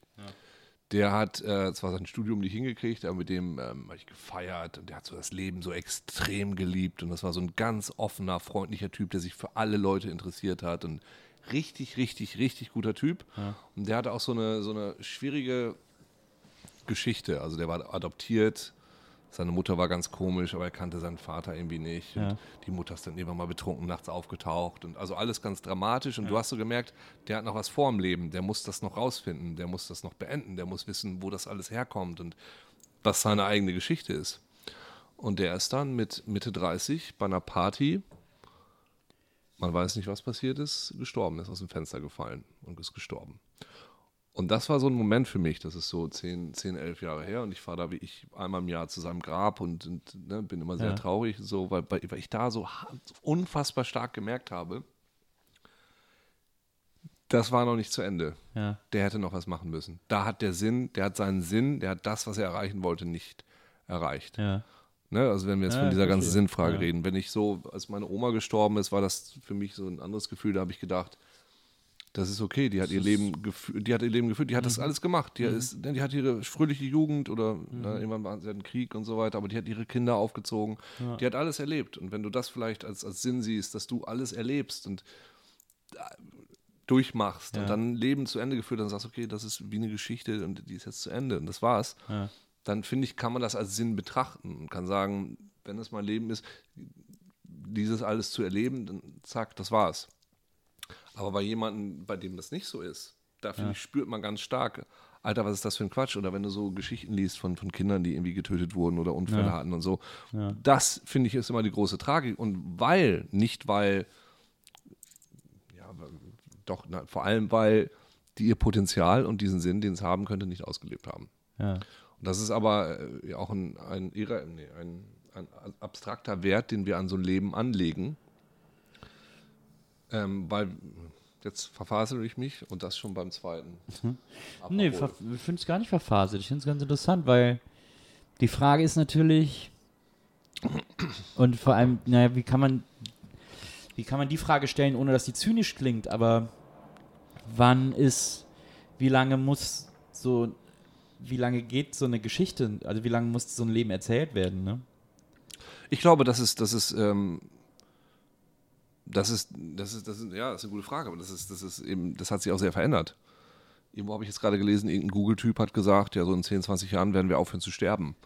Ja. So, was das, was das schon wieder für ein Druck ist. Also, Mann, ey, dass ich einer der ersten sein möchte, von denen, die dann auch bitte. Nee, weil, weil, ne, oder im Mittelalter, was hast du da, was hast du da, das meine ich so, was, das hat sich auch total verändert. Was hast du denn erwartet? Was hast du erwartet, wenn du so ein Steinzeitmensch warst? Was hast du erwartet? Du hast nichts weiter erwartet als heute Abend was Gutes essen und irgendwie, dass der Häuptling dir ein nettes Wort sagt. Und Ja. was hast du sonst erwartet? Und dann bist du mit 40 gestorben, das war dann irgendwie meinetwegen okay. Ah, Und das ist auch nicht so schlimm. Ähm, das ist so dieses, dieses vom Individualismus, dass wir echt sehr viel von uns erwarten. Und wenn so ein Rush Al Ghul ankommt, Ja. der dann sagt, sorry, also, ne, oder die Matrix, die sagen, Menschen sind wie Insekten oder wie, wie, wie Bakterien, die vermehren sich und vermehren sich, bis alles kaputt ist, na, dann kann ich manchmal nicht anders als zu sagen, ja, eigentlich, eigentlich stimmt es so. Von unserer persönlichen Philosophie sagen wir, nee, Menschenleben ist das Wichtigste, was es gibt. Und das müssen wir schützen. Aber du kannst es auch von einer anderen Perspektive ankommen und sagen, ja, so viele, was soll denn das? Lass es die Herde mal ein bisschen ausdünnen. das stimmt. Und auch das wäre dann irgendwie wahrscheinlich, also von einem bestimmten Standpunkt aus könnte man sagen, ja, Ja, das sind ja auch nur Menschen. Gibt es Ja. genug von. Ja wahrscheinlich. Es hat übrigens eine, jemand ein Rap-Album oder Rash Al Ghul gemacht. Echt? Das kann man auch Gut. so im Netz runterladen. Gut. Gute Idee. Das haben auch schon viele äh, Rap-Alben über das Leben gemacht. Ich finde das ja, ich finde ja, dass äh, Ja, Life of Pablo. Also speziell über das Leben von Pablo auch. Ähm, ich finde ja, dass, also das ist ja bei Religion ganz spannend. Im Grunde genommen sucht man sich die Religion mehr oder weniger, na klar, man wird auch so ein bisschen reingeboren, aber trotzdem, irgendwann hat das mal jemand entschieden. Man sucht sich die Religion so ein bisschen danach aus, wie einem so das Ende gefällt. Oh, das ist eine ziemlich gute Idee. Ich bin ja Subgenius und bei uns ist es Eternal Salvation oder Triple Your Money Back. Was ist denn Subgenius? Ist das so Spaghetti-Monster-mäßig? Na, oder? ein Hallo, wir waren schon viel früher sorry. da. Ja. Bob, Bob ist unser, unser Sorry. Savior. Praise Bob. You need slack. Das Problem an der Sache ist, also ich habe auch nur 30 Dollar bezahlt. Also ich bin Pastor der Church of the Subgenius. Hm. Und Triple Your Money Back, ja gut, da komme ich in die Hölle und kriege dafür 90 Dollar. Ist jetzt, also, Ja, jetzt, stimmt. wenn man drüber nachdenkt, auch jetzt nicht der richtig beste Deal. So, den, aber trotzdem, welche andere Religion sagt das? Ich, ich habe mal im Religionsunterricht damals, ich bin ja auch evangelisch und dann äh, Lutherisch oder reformiert oder? äh, ich glaube lutherisch, normal, evangelisch ist glaube ich lutherisch, ne? Normal. Ich glaube es ist lutherisch. Evangelisch normal. Ja, bin ich auch. Ähm, und da, äh, und ich habe Religionsunterricht immer als eine Aufforderung zur Diskussion und zum äh, Überlegen verstanden, so, was er im Idealfall ja auch ist. Dein Religionslehrer auch oder hat den Ja, das ein meine Religionslehrerin gestört? leider nicht. Ja. Mhm. ähm, die hat nämlich, äh, also ich habe mich da manchmal echt auch im Konfirmationsunterricht, habe ich mich dann mal mit der Pfarrerin, die sehr liberal war. Also ich mag ja, ich bin ja jemand, der grundsätzlich die evangelische Kirche mag, weil ich sage, die ist relativ liberal. Also jetzt, wir reden jetzt nicht von evangelikal, sondern normale äh, evangelische Kirche, die sich engagiert für Flüchtlinge, die sich engagiert für, äh, also äh, es gibt Pfarrer und Pfarrerinnen, die dürfen heiraten. Äh, Pharaonen. die, die Pharaonen, die engagieren sich für soziale Zwecke und versuchen, ein Treffpunkt zu sein. Also ich, ich äh, kann immer nie in, diesen, in dieses reine Kirchenbashing mit einstimmen, weil ich glaube, dass die eine, wenn die gut ist, eine gute Funktion erfüllt. Und ich habe total davon profitiert. Ich war als Jugendlicher auf irrsinnig vielen Freizeiten mit der Kirche, mit dem CVJM, äh, eine Woche auf dem Hausboot durch Holland, eine Woche in Dänemark. Also ich habe die halbe Welt so gesehen äh, oder, oder Europa. Ähm, also ich kann jetzt da nicht einstimmen in dieses Kirche muss weg, Kirche ist scheiße oder so. Ähm, aber ich bin jetzt auch kein Missionar, der sagt irgendwie, wir müssen irgendwie alle getauft sein oder sowas. Ähm, aber im, im Religionsunterricht, das fand ich halt immer interessant, weil der ja auch, äh, da ging es ja nicht, manchmal haben wir Bibelquiz gespielt, da musste man Bibelstellen finden, hat die so gesagt, ne, Seite so und so, äh, äh, Zeile so und so und wer es als erst vorgelesen hat, hat einen Punkt gewonnen, so in etwa. Ähm, Was, das habt ihr gemacht? ja, ja, das haben wir auch gemacht im Religionsunterricht, Bibelquiz. Na gut, also ehrlich gesagt, das fände ich ziemlich lustig, weil es gibt so absurde Sachen in Das der stimmt. Bibel. aber da könnte man einen Höllenspaß mit haben. Sie hat sich natürlich leider nicht die absurden Sachen Meine ausgesucht. Freundin ist letztens getauft worden und ich hatte irgendwie gehofft, dass sie so einen Bibelspruch aus der, aus der Offenbarung kriegt. Ja. Es, wie geil das wäre, wenn das dein Taufspruch ist. Und die Erde wird sich auftun und euch verschlingen. Hier ist sie, hallo. Und deine Freundin ist jetzt gerade ein Jahr alt. Ja, Wieso ist sie denn getauft Die- worden? Warum hat die sich denn taufen? Das ist ja interessant, sich so in so einem äh, Ja, Alter die- noch taufen zu lassen. Bist du getauft, Suke? ich bin getauft, ja. Ich bin, nein, die, ich fand das ganz cool. Die ist, Na, wir äh, hatten ja nichts. nee, bei euch gab es ja nur, ihr seid als Kommunisten ge- geweiht worden wahrscheinlich. Ja, ja. Aus Wir so mussten Altar- einmal so unter so einem so brennenden Stein. Baum durchrennen. Jugendweihe. Aber gibt auch Ja. Jugendweihe bei euch, das ist ja auch so. Aber ist ja nicht kirchlich. Das habe ich, genau. Nee, nee, ja, ja, aber Da kriegen wir nur Geld. Der heilige Markt. Aber ich hatte auch keine übrigens. Geld, aber das, Ge- ihr habt da Geld gekriegt. Ja, ist wie bei Konfirmation. genau, da kriegt man ja das ist quasi das entsprechende, Aber ich hatte auch ohne das den, nicht. ohne den kirchlichen Überbau, aber trotzdem ja auch so diese, so das sinnstiftende Element. Ab- du bist genau. jetzt jugendlich, du bist jetzt Ja. auf der Schwelle zum Erwachsensein. Meine Aber das Theorie heißt ist, aber nicht, dass man in Gott glaubt. Dann. Nee, aber das ist Nee, meine nee. Theorie. Da, dieses, was du gerade gesagt hast, sinnstiftendes Element. Also, das ist schon, wir, wir suchen auch nach dem Sinn und es, dieses, dieses, ja, ich sag das ekelhafte Wort, dieses Spirituelle, Ja. das brauchen wir auch. Und letztendlich, was das füllt, also ich glaube, wir brauchen auch diese Rituale. Ja. Da stehen wir Menschen drauf und das gibt uns auch einen gewissen Halt. Ich war, ähm, vor zwei Jahren war ich auf der Veranstaltung, der Eröffnungsveranstaltung von The Assembly in Hamburg. Kennst du das? Ne? Das hat irgendwie in, heißt es Assembly? Das hat in London angefangen. Das ist quasi eine Atheistenkirche. Ja. Und ich hatte, ich fand das auch mal. Ich wollte ganz gerne die, ähm, die, die evangelisch-menovarischen gründen, die dann immer in der Kirche Manowar-Lieder singen, einfach nur. Weißt du, und dann irgendwie so, die von Gott und Odin, das, wie geil das wäre, wenn du, oh, Almighty, äh, du, wie, geil das wäre. Das wär ich- da wär ich- Lauteste Gottesdienst der Welt. ja, da will ich jedes Mal. Manowar Abschiedstournee nächstes Jahr. Die hören auf. Naja, egal. So, und Assembly hat gesagt, ja, im Grunde diese spirituelle Komponente finden wir ganz geil und wir finden auch ganz geil, sich so zu engagieren Ja. So für, für ne, solche Zwecke, dass man solche Sachen organisiert und nett ist zu anderen Menschen Ja, generell. Wir haben keinen Bock auf diesen Gottquatsch, auf, auf diese Bibel und den Quatsch. Aber alles andere finden wir eigentlich ganz gut. Und dann haben die angefangen, so atheistische Gottesdienste zu machen, wo die Leute dann hingegangen sind und die haben dann Lieder gesungen, dann von Oasis, Bob Dylan, Beatles und so ein Kram. Leute sind nach vorne gegangen, haben eine inspirierende Geschichte aus ihrem Leben erzählt Ja. oder haben so kurze Vorträge gehalten. Und das finde ich richtig gut, weil das ist im Grunde der Zweck, den so eine, so eine Kirche früher hatte, den sie langsam verloren hat, weil wenn du heutzutage, sorry, muss ich einfach sagen, wenn du in die Kirche gehst, was dieser Pastor da vorne vor sich hin brabbelt, hat einfach keinen Bezug mehr zu irgendwas in deinem Leben. In den seltensten Fällen. Ja. Genau, und früher war das aber so, ja, das war eben dieses, dieses, also ich- ich schweife schon wieder ab, äh, vor 20 Jahren war ich in Kanada, habe bei Mennoniten gewohnt und die haben, wie ich, so zwei Stunden Gottesdienste. Ja. Und da war immer jeder da, also alle waren da, die gesamte Gemeinde. Eine Stunde wurde Hardcore gesungen, Ja. dann wurde irgendwas geredet. Alle haben so, yes, yes. Ja, ja. Das war ernsthaft eine richtig geile Stimmung. Die waren super drauf, die waren alle gut vernetzt. Danach haben alle miteinander gegessen, haben irgendwelche Sachen organisiert. Ja. Das war richtig gut für diese Gemeinschaft. Ja. Dieser soziale Zweck, den das hatte, war fantastisch. Ja. Das hat es bei uns nicht mehr. Also bei uns in der Kirche auf dem Dorf sind dann irgendwie 15 Leute da oder Ja. 10 oder 8. Und dann haben diese Leute in London gesagt, wir machen das jetzt mal ohne diesen Gottesbezug. Die Leute haben denen die Bude eingerannt. Ja, verstehe. Und das haben sie äh, in Hamburg dann jetzt auch gemacht. Ich glaube in Berlin auch. Ich weiß nicht, was daraus geworden ist. Ich war beim ersten Mal da. Das hat mich sehr abgeschreckt, weil die 15 Fernsehsender eingeladen haben. und, verstehe. und keiner, also ich muss jetzt nicht dabei gefilmt werden, wie ich irgendwelche Sachen singe. Von, das, also ich bin dann nie wieder hingegangen, weil ich das scheiße fand. Aber an sich ist die Idee richtig. Und ich glaube, wir haben alle, wir wollen alle wissen, warum sind wir hier und was soll das eigentlich. Und wir würden alle gerne was Gutes tun. Deshalb gibt es in Prenzlberg so viele Frauen, die auch jetzt Heilpraktiker werden wollen. Ja. Oder wie ich es gestern erlebt habe, vorgestern im DM, eine Frau, die mit erhobenen Armen so da stand. Kopfhörer Sehr, hatte. ist gut für Podcast gerade Ja, im Moment. also sie hielt die Arme hoch, sie war ein bisschen verträumt, sie hatte eine Brille auf. Wie so Schilf im Wind. Ja, genau, so Schilf im Wind wogte sie hin und her vor dem Deo. Und sie sah auch aus, also sie sah wie ich aus wie eine Biologie, Biologielehrerin. Ich mache hier mal 68er. kurz einen äh, Lindenstraße-Cliffhanger, aber ich muss mal. Ja, ich. Das ist Kannst der- aber, äh, kannst aber gerne Maria die Geschichte weiter jetzt kurz weiter, ja. Der Und ihr fasst die dann für mich zusammen. Naja, sie wogte also hin und her und sie muss das schon eine Weile getan haben. Ich suchte gerade ähm, Glitzer, aber das ist eine andere Geschichte. Sie wogte hin und her und dann kam eine Verkäuferin vorbei und sagte, äh, entschuldigen Sie, kann ich Ihnen helfen, ein gutes Deo auszusuchen? Ja. Und diese Frau antwortete, wer Fragen stellt, hat meist selber Fragen. Okay. Das symbolisiert. Also erstmal hat sie damit ja prinzipiell recht. Ja, also ja, aber da, das symbolisiert mir für mich, für mich so eine, die war offensichtlich, ne, wie sie in Berlin ja gerne mal sind, ein bisschen verwirrt, aber dieses, ähm, was die Hippies ja so gerne tun, natürlich suchen wir alle nach irgendwelchen Antworten und irgendwelche Fragen und man kann, nein, wir suchen nicht nach den Fragen, wir suchen nach den Antworten auf diese Fragen.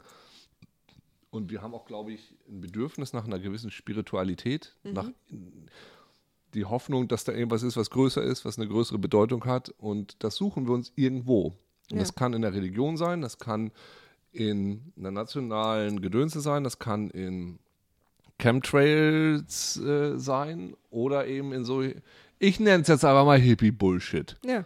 Wir klingeln einfach mal mit ein paar Glocken und ein paar Kristallen rum und gucken, ob tanzen da ein so Regenbogen und, und so. ob, die, ob die Einhörner uns vielleicht doch lieb haben und mit ihrem Horn of Love, mit ihren Regenbogenstrahlen durchdringen.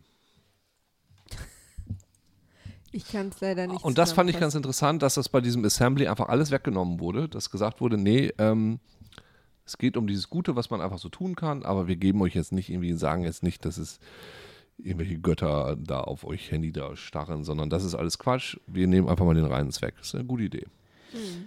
Aber das ist ja etwas, was, ich, was mir zum Beispiel auch oft auffällt oder was ich oft ein bisschen amüsant finde oder so, dass es äh, Leute gibt, die ihren Atheismus geradezu religiös pflegen. Und das ist so nervig. Ja. Ich weiß das genau, was du meinst. Also es wird dann so als totale Ersatzreligion wird dieser Atheismus jedem aufs Auge gedrückt. Ja. Also Ja. so als wenn es als Atheist nicht möglich wäre, jemand Ja. anderen glauben zu lassen. Ja, ja, fundamentalistische Atheisten. Ja. Ist wie, also wie die Veganer. Das ist so die Ersatzreligion. Ja, wir müssen es jetzt allen zeigen. Das ist für mich so was Pubertäres. Ich finde Ja. das ganz unangenehm. Und immer wenn mir einer stolz sagt, er ist Atheist, dann sage ich immer ganz stolz, ich bin Polytheist. weil Atheisten mir zu langweilig sind. Was viel geiler ist. Polizisten finde ich viel. Mein äh, hier alter Theaterlehrer Ken Campbell der hat immer gesagt, ähm, habe ich vielleicht schon letztes Mal erzählt. Ich weiß es aber nicht, weil ich war so betrunken und ich habe es auch noch nicht gehört. I don't like to believe in things because believing means your brain does something it normally wouldn't do.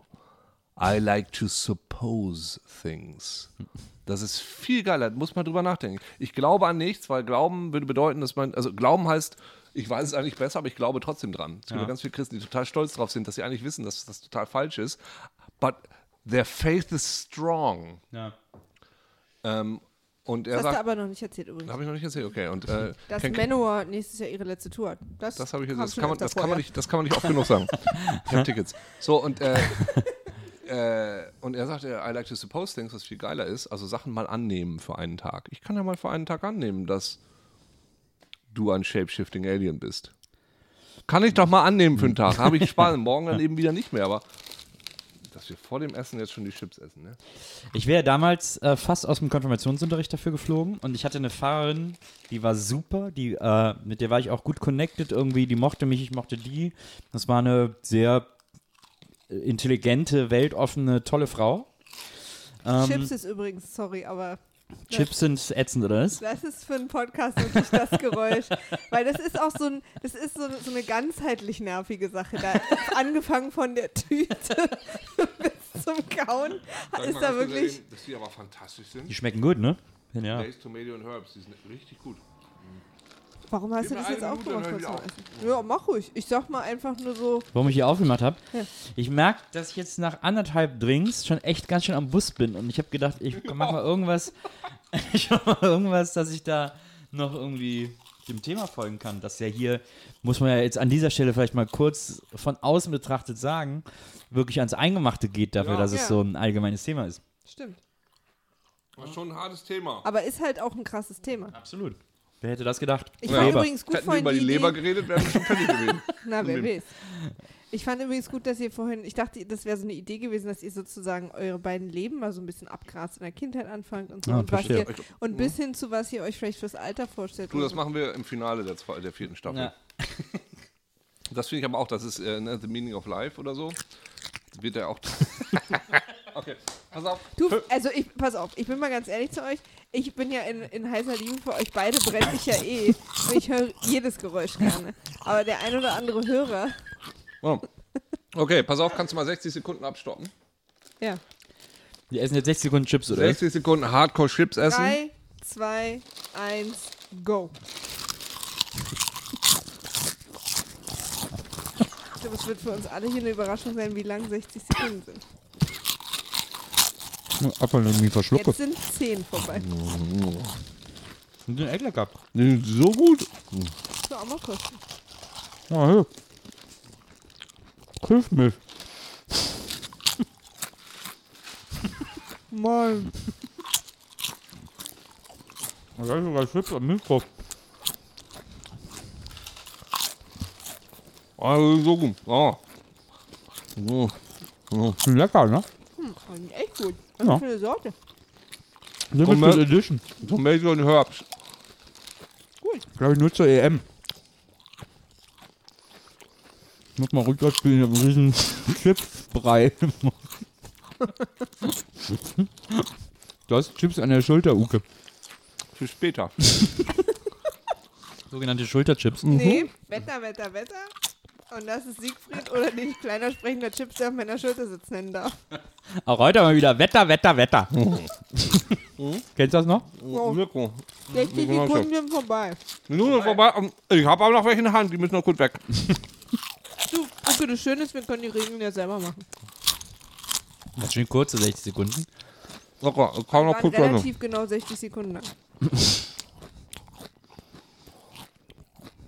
Oh, der Blick. Waren sogar 70, weil ich vergessen habe zu gucken. Ah, war gut. Das, Naja, auf jeden Fall, Pizza müsste aber auch mal kommen. Ne? das waren tolle 60 Ja. Sekunden. um die, um die, also das war ganz interessant im Konfirmationsunterricht. Wie gesagt, tolle Fahrerin und so, die den Unterricht gemacht hat. Und dann war, haben wir wieder eines Tages so, saßen wir wieder alle zusammen und haben so über Bibel und Gott und Jesus und hast nicht gesehen geredet. Und dann habe ich gesagt, dann habe ich mich gemeldet, dann bin ich mich dran, sage ich, Frau Müller, kann das denn nicht sein? Und das hat, die Frage hat mich wirklich umgetrieben als Jugendlicher. Also, wie alt ist man? 13, 14, wenn man konfirmiert wird. Frau Müller, kann das nicht sein, dass die Bibel so eine Geschichtensammlung ist, die man sich früher irgendwie so am Lagerfeuer erzählt hat, äh, damit sich irgendwie alle besser fühlen, damit man was zu erzählen hat und irgendwer hat das aufgeschrieben und so. Also äh, im Grunde genommen sowas wie Tausend und eine Nacht ist. Ähm, und dann ist die halt super sauer geworden und hat gesagt, Nils, wenn du das glaubst, dann bist du hier wahrscheinlich falsch. Und hat dann auch so meinen Eltern gesagt, äh, Also also, glauben, du hast doch nur gefragt. ja, Das darf man nicht mal fragen, oder was? ja, sie fand die Frage irgendwie äh, vermessen oder nicht angemessen Okay. für den Ja. Mhm. Konfirmationsunterricht.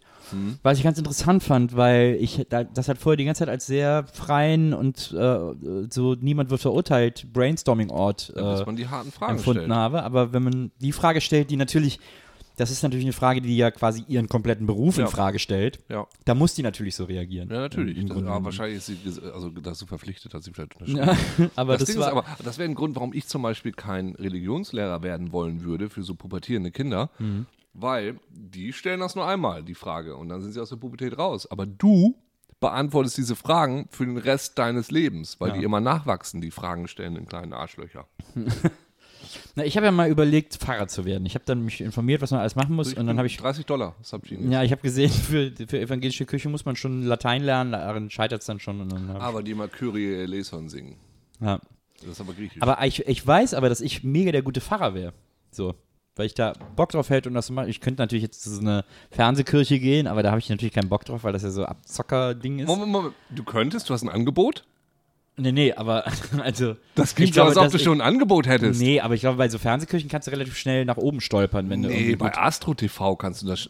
Ja gut, du kannst einfach erzählen, dass du wiedergeboren bist und jetzt irgendwie dann. Also ich glaube, wenn ich jetzt zu so einer, zu so einer ich drauf. wenn ich zu so einer evangelikalen Kirche gehen würde. Wolltet ihr nicht eh ein Fernsehformat zusammen vielleicht? Ja, aber gibt's sowas in Deutschland? Gibt's also mein Bruder, ne? Mein, immer wenn ich schon, dass ich dich da unterbreche. immer alles wenn ich gut. zu Hause bin, so wenn wir so am Weihnachten zusammensetzen.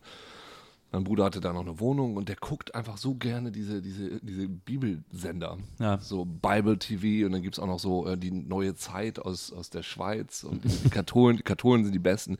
Die Fernsehsender, die sind so fantastisch. Das ist also ein Höllenspaß. Die besten diese katholischen Hellen KTV. Spaß übrigens. KTV ist dann, wenn du, da war dann so ganz alter, fieser, äh, katholischer Priester, also zwei kleine Kinder. Und er hat ihnen dann, die saßen mit so Spielzeug, er hat ihnen dann von Gott erzählt. So, oder Joyce Meyer, die dann immer so, Ja, Joyce Michael, ja. Halleluja! ja. Halleluja! das, also, es geht so ab. Ja, das könnte ich mir, ich könnte ist übrigens auch schön Spaß dargestellt im äh, zweiten Fletch. Fletch. Es gibt ja zwei Filme, äh, zwei Fletch-Filme mit Chevy Chase, Fletch der Troublemaker und Fletch der Tausendsasser heißt der zweite, glaube ich, auf Deutsch. Und im zweiten geht es ja darum, dass er ein Haus erbt, irgendwo im, in den Southern States und äh, ein Typ will das Grundstück kaufen, weil er da das Bible Land erweitern will, so ein Vergnügungspark. Und da ist er, geht er auch mal zu diesen Fernsehgottesdiensten, das ist ja ganz witzig. Habe ich zuletzt Maria zum ersten Mal gezeigt. Super Filme. Wir haben auch sofort die Bücher gekauft. Nee, das erste Buch gekauft. Die Bücher zu Ja. Chevy Chase. Na, Nee, eigentlich sind das Fletch Bücher- basiert ja, also die Filme basieren auf Büchern. Und wir haben aber im Internet gelesen, dass Fletch die Bücher viel so viel grittier sind und lustiger und auch viel cooler. Kennst du Fletch gar nicht? Ich kenne es garantiert, aber es sagt mir gerade nichts. Das musst du wirklich, also ich liebe Und das die beiden Fletch-Filme mich mit jetzt Chevy Chase. ziemlich durch. Da ist er halt so ein Journalist, äh, der immer so, der so, der so Fällen äh, Mhm. auf, den, auf den Grund geht. Und der, bei Chevy Chase natürlich, weil das seine Figur auch so hergibt, ist, ist, ist er auch so einfach so ein lustiger Typ und auch charmant so ein bisschen und vor allen Dingen und der so erfindet halt immer andere Namen und hat immer Ja. Kostüme an und so. Der verarscht die Leute immer so im Reden auch Genau. und so. Und der Original-Fletch in den Büchern, der soll wohl auch viel härter sein so und spannender. Aber der Chevy Chase ist dann halt immer, der nennt sich dann immer Mr. McPuff. dann sagt er, ja, das ist schottisch-indianisch. McPuff. Super Filme. Hat, hat mir echt richtig gut gefallen. Also so, die hatte ich auch Bock, die mal noch. Manchmal, wenn Nils mir so Filme aus den 80ern oder 90ern zeigt, dann bin ich sehr Guckst du dir bemüht. die auch alle an? Ja. Aber die sind ja tatsächlich spannend. Ja. Also das sind ja auch tatsächlich eine Erstmal war spannende der Fälle. spannend, aber Genau. auch lustig. Genau. Also ich muss auch echt mal nach. Ich habe ja einen Maria Lernstapel bei Nils, das haben wir schon mal erzählt. Ja, Deine aber- Freundin hatte auch so einen Stapel. Meine Freundin, erzählt. ja, aber die weigert sich ja auch oft. Nö, ich eigentlich nicht. Das Also es gibt's gibt auf Amazon für einen Zehner, gibt es die beiden Fletch-Filme in einer DVD-Box. Fletch, so? Nee, nicht so. Ich, äh, Wir haben ja Star Wars geguckt. hier ist ja Handyverbot, aber Das war schon sehr gut, dass wir das das erste Mal geguckt haben. Hat So. ihr, aber hat sie auch gefallen? Ihr erster Star Wars-Film war Star Wars 7. Da hat sie ihre, ihre Schwester hat sie damit reingesagt. Fletch Ach, 1 Ach, und 2. Fletch, ah ja. Nicht wie die Bücher jetzt. Atemlos. Na, ich Durch schon. die Nacht. Ähm, und so bestimmte Sachen, da ist, ich muss sie da erstmal ranprügeln und das gefällt dir dann. Also nicht wie ich prügeln, das tue ich natürlich nicht. Ist ja, ist ja klar, das, das geht nicht. Ich mache ein Foto davon. Also ich habe garantiert, also ich habe so viel Chevy Chase Gedöns geguckt in Also wir haben das Buch noch nicht gelesen, deswegen will ich nicht sagen, wie es ist, aber die Chevy Chase Filme sind super. Und jedenfalls aber so Patton Oswalt und alle im Internet, äh, von denen man was hält, was so Bücher und Filme angeht, die sagen, die, die Bücher sind sensationell viel besser. Ja. Cool. Auch für euch da draußen. Obwohl die Bücher haben ja keinen Chevy Chase. Was macht Chevy Chase eigentlich jetzt gerade? Ah, ich weiß, er hat ja Rassistisch sein. Community hat er doch gemacht. Rassistisch, echt? Der ist total rassistisch. Ja. Aus komödianischen Gründen. Nee, das ging doch immer, gab es doch so viele immer anhaltende äh, Gerüchte, aber auch teilweise Sachen, die er auch selber gesagt hat vom Community-Set. Dass, Mhm. dass die alle mal so, dass der sich da schon ein bisschen selbst gespielt hat. Der ist doch auch so ein Rassist in dieser Rolle immer. Hm. Ja. Aber halt so ein Altersrassist, der dann immer so ganz Ja, verwirrt so- ist, dass er gerade jemanden damit verletzt hat. So. Ja, Weißt du, irgendwie. Wie, das darf man heutzutage nicht sagen. genau. So Daily das heißt doch Zigeunerschnitzel. so dieses- Ja. Kruzitürken nochmal. Warum, wer, warum holt mir denn die Schwarze Kreuz keinen Kaffee? Also, so, dass, er immer, dass er immer so ehrlich verwirrt ist. So. Und, und man hörte immer öfter vom Set, dass das halt, dass sie ihn einfach quasi hingesetzt haben und er geredet hat wie immer. Naja. Aber er war, er war immer ein toller, ich fand, es war immer ein toller äh, Komödiant, Schauspieler. Das ist auch eine geile, Entschuldigung, also das ist eine geile Karriere, wenn du dann am Schluss nochmal sowas machst, so wie Community. ja, absolut. So wie hier Al Bundy, der jetzt dieses Modern Family, finde ich Total. Ja. sensationell. So. Und dass du irgendwie, der hat zwischendurch nochmal diese Serie gemacht, der hat diesen Polizisten gespielt, der hat Genau. Al Bundy gespielt, Genau. der hat Modern Family gemacht. Ja. Und diese komische, seltsame Serie mit diesem My Name is, nicht My Name is Earl, sondern My Name is jemand anderes. Vor allen Dingen, Nils hat so eine Chevy Chase Biografie zu Hause, die ich dann mal angefangen habe zu lesen, weil ich das total spannend fand. Und Ich habe die noch nicht gelesen, ich stehe Nee. einfach auf Biografien. Biografien ja. von seltsamen Leuten. Aber pass mal auf, und ich war total, weil manchmal sind ja so eine Biografien erzählen ja so echt spannende Lebensgeschichten, ne? Und die ist aber original geschrieben von seinem größten Fan, die auf der ersten Seite schon anfängt. Also viele sagen ja immer, Chevy Chase ist dumm, aber das stimmt gar nicht. Der ist überhaupt nicht dumm. Der ist total cool. Und ich habe sogar mit dem geraunt, der war immer total nett zu mir. Und andere sind nicht so nett. Der ist nicht so nett, der ist nicht so nett. Aber Chevy war immer super nett. Und Das so, klingt na, fantastisch. Ey, und so nach drei Seiten war ich so, okay. Biography biased. Wir können jetzt schon sagen, Lieferando ist nicht so gut wie Pizza.de. Ja. Aber ist ja Call Lieferheld, Pizza. Lieferheld, aber nicht ist ja Call. Pizza, die sind einfach gerade lahm, offensichtlich. Echt? Ach, soll ich das weg? Nee, aber ich, äh, Ich find's auch doof. Aber da ist jetzt nichts schiefgegangen oder so, ne? keine Ahnung, ne? Die Bestellung ist durchgegangen. Ich, äh, ich kaufe mir so gerne Biografien. Oft lese ich die gar nicht, aber ich habe zum Beispiel die Biografie von Wolfgang Lippert. Und zwar nur, weil die den besten Namen, die heißt nämlich Lippi-Bekenntnisse. Das Nee, ist nee. ja fantastisch. Die Biografie von Karl Dahl hat den besten. Ja, na, ich finde ja äh, Lippert am besten, aber ich habe mir dann auch die Biografie von Kardal geholt, die heißt äh, Auge zu und durch. Auge zu und Moment, durch. guck mal kurz, wie die von Mike Krüger heißt. Okay. Weil die hatte nicht so einen guten Namen. Mike Krüger liest sie selber, ne? Und das ist, glaube ich, dann schon wieder geil. Ja, ja, aber deswegen habe ich mir die auch nicht bestellt, weil mir der Name nicht so gut gefallen hat. Aber Auge zu und durch ist halt Ja, super ja, bei ja, ist super, ist super gut. Aber Lippi-Bekenntnisse finde ich noch viel Auch geiler. das, weil, Ist halt ein Freund der Familie, also Freund von meinen Eltern, deswegen fand ich es natürlich auch umso lustiger. ach, im Osten kanntet ihr euch alle untereinander, Ist ne? wirklich, also, wie in na, Island. mein Vater ist doch Musiker. Der war im Osten ja in einer relativ Du populären sagst es so, als ob ich das wissen würde, aber das wusste ich nicht, aber das finde ich gut. Nee, das damit hat sie dir schon mal das. erzählt. Ja, aber nichts. Du weißt, du weißt, wie man sagt, äh, everything that happens in Las Vegas stays in Las Vegas? Ja, ja. Everything that happens ja mal- stays also das hier auch, aber das- auch in meinem Kopf. Das wisst ihr vielleicht auch nicht mehr. aber Wir hatten in der ersten Folge oder in der ersten Staffel ja auch beschlossen, dass wir einfach immer wieder den gleichen Ja. Podcast aufnehmen, weil wir uns nicht erinnern können, worüber wir schon Naja, da landen wir jetzt langsam irgendwann. Wir Mein machen Gott, das Walter? Was? Heißt sie so? Mein Gott, Walter. Ja, ich glaube ja. So heißt die ja, Platte.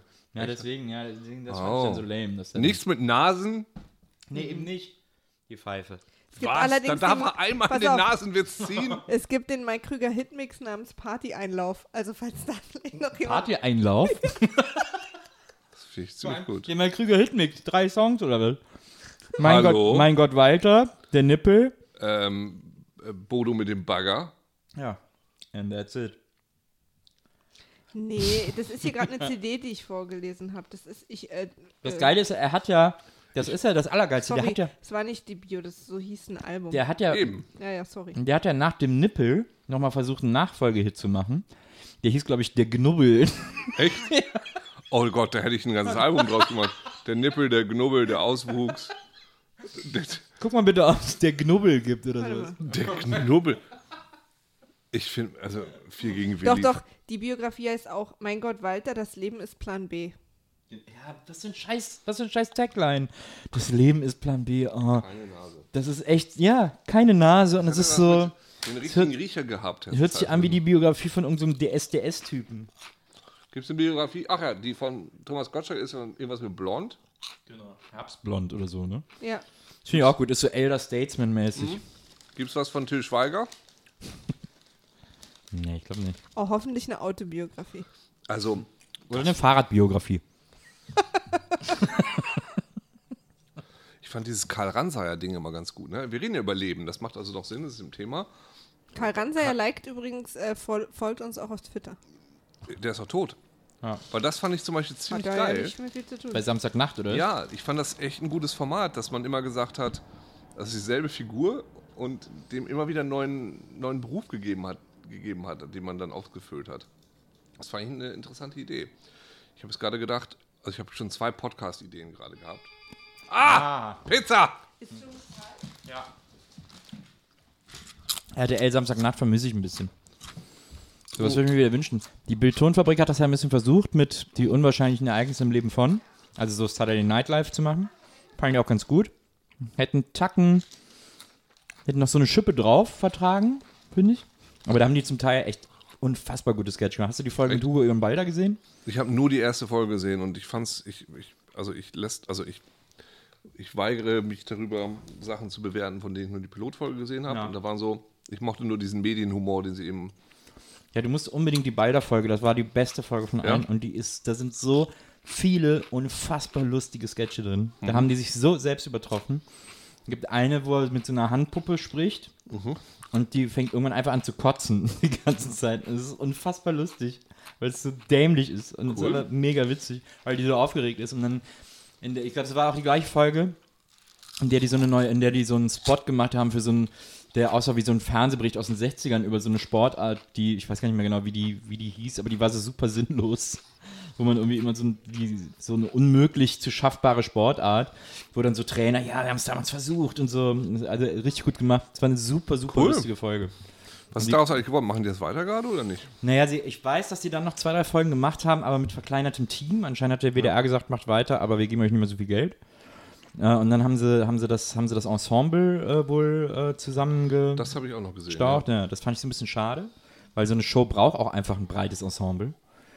Finde ich. Also wenn du so eine, so eine Sketch-Show machst. Ich, ich glaube, also wie gesagt, ich, ich habe nur die erste Folge gesehen und die haben ja immer so unfassbar hohe Production Values. Ja. ach so, Fun Fact, ich war beim Casting.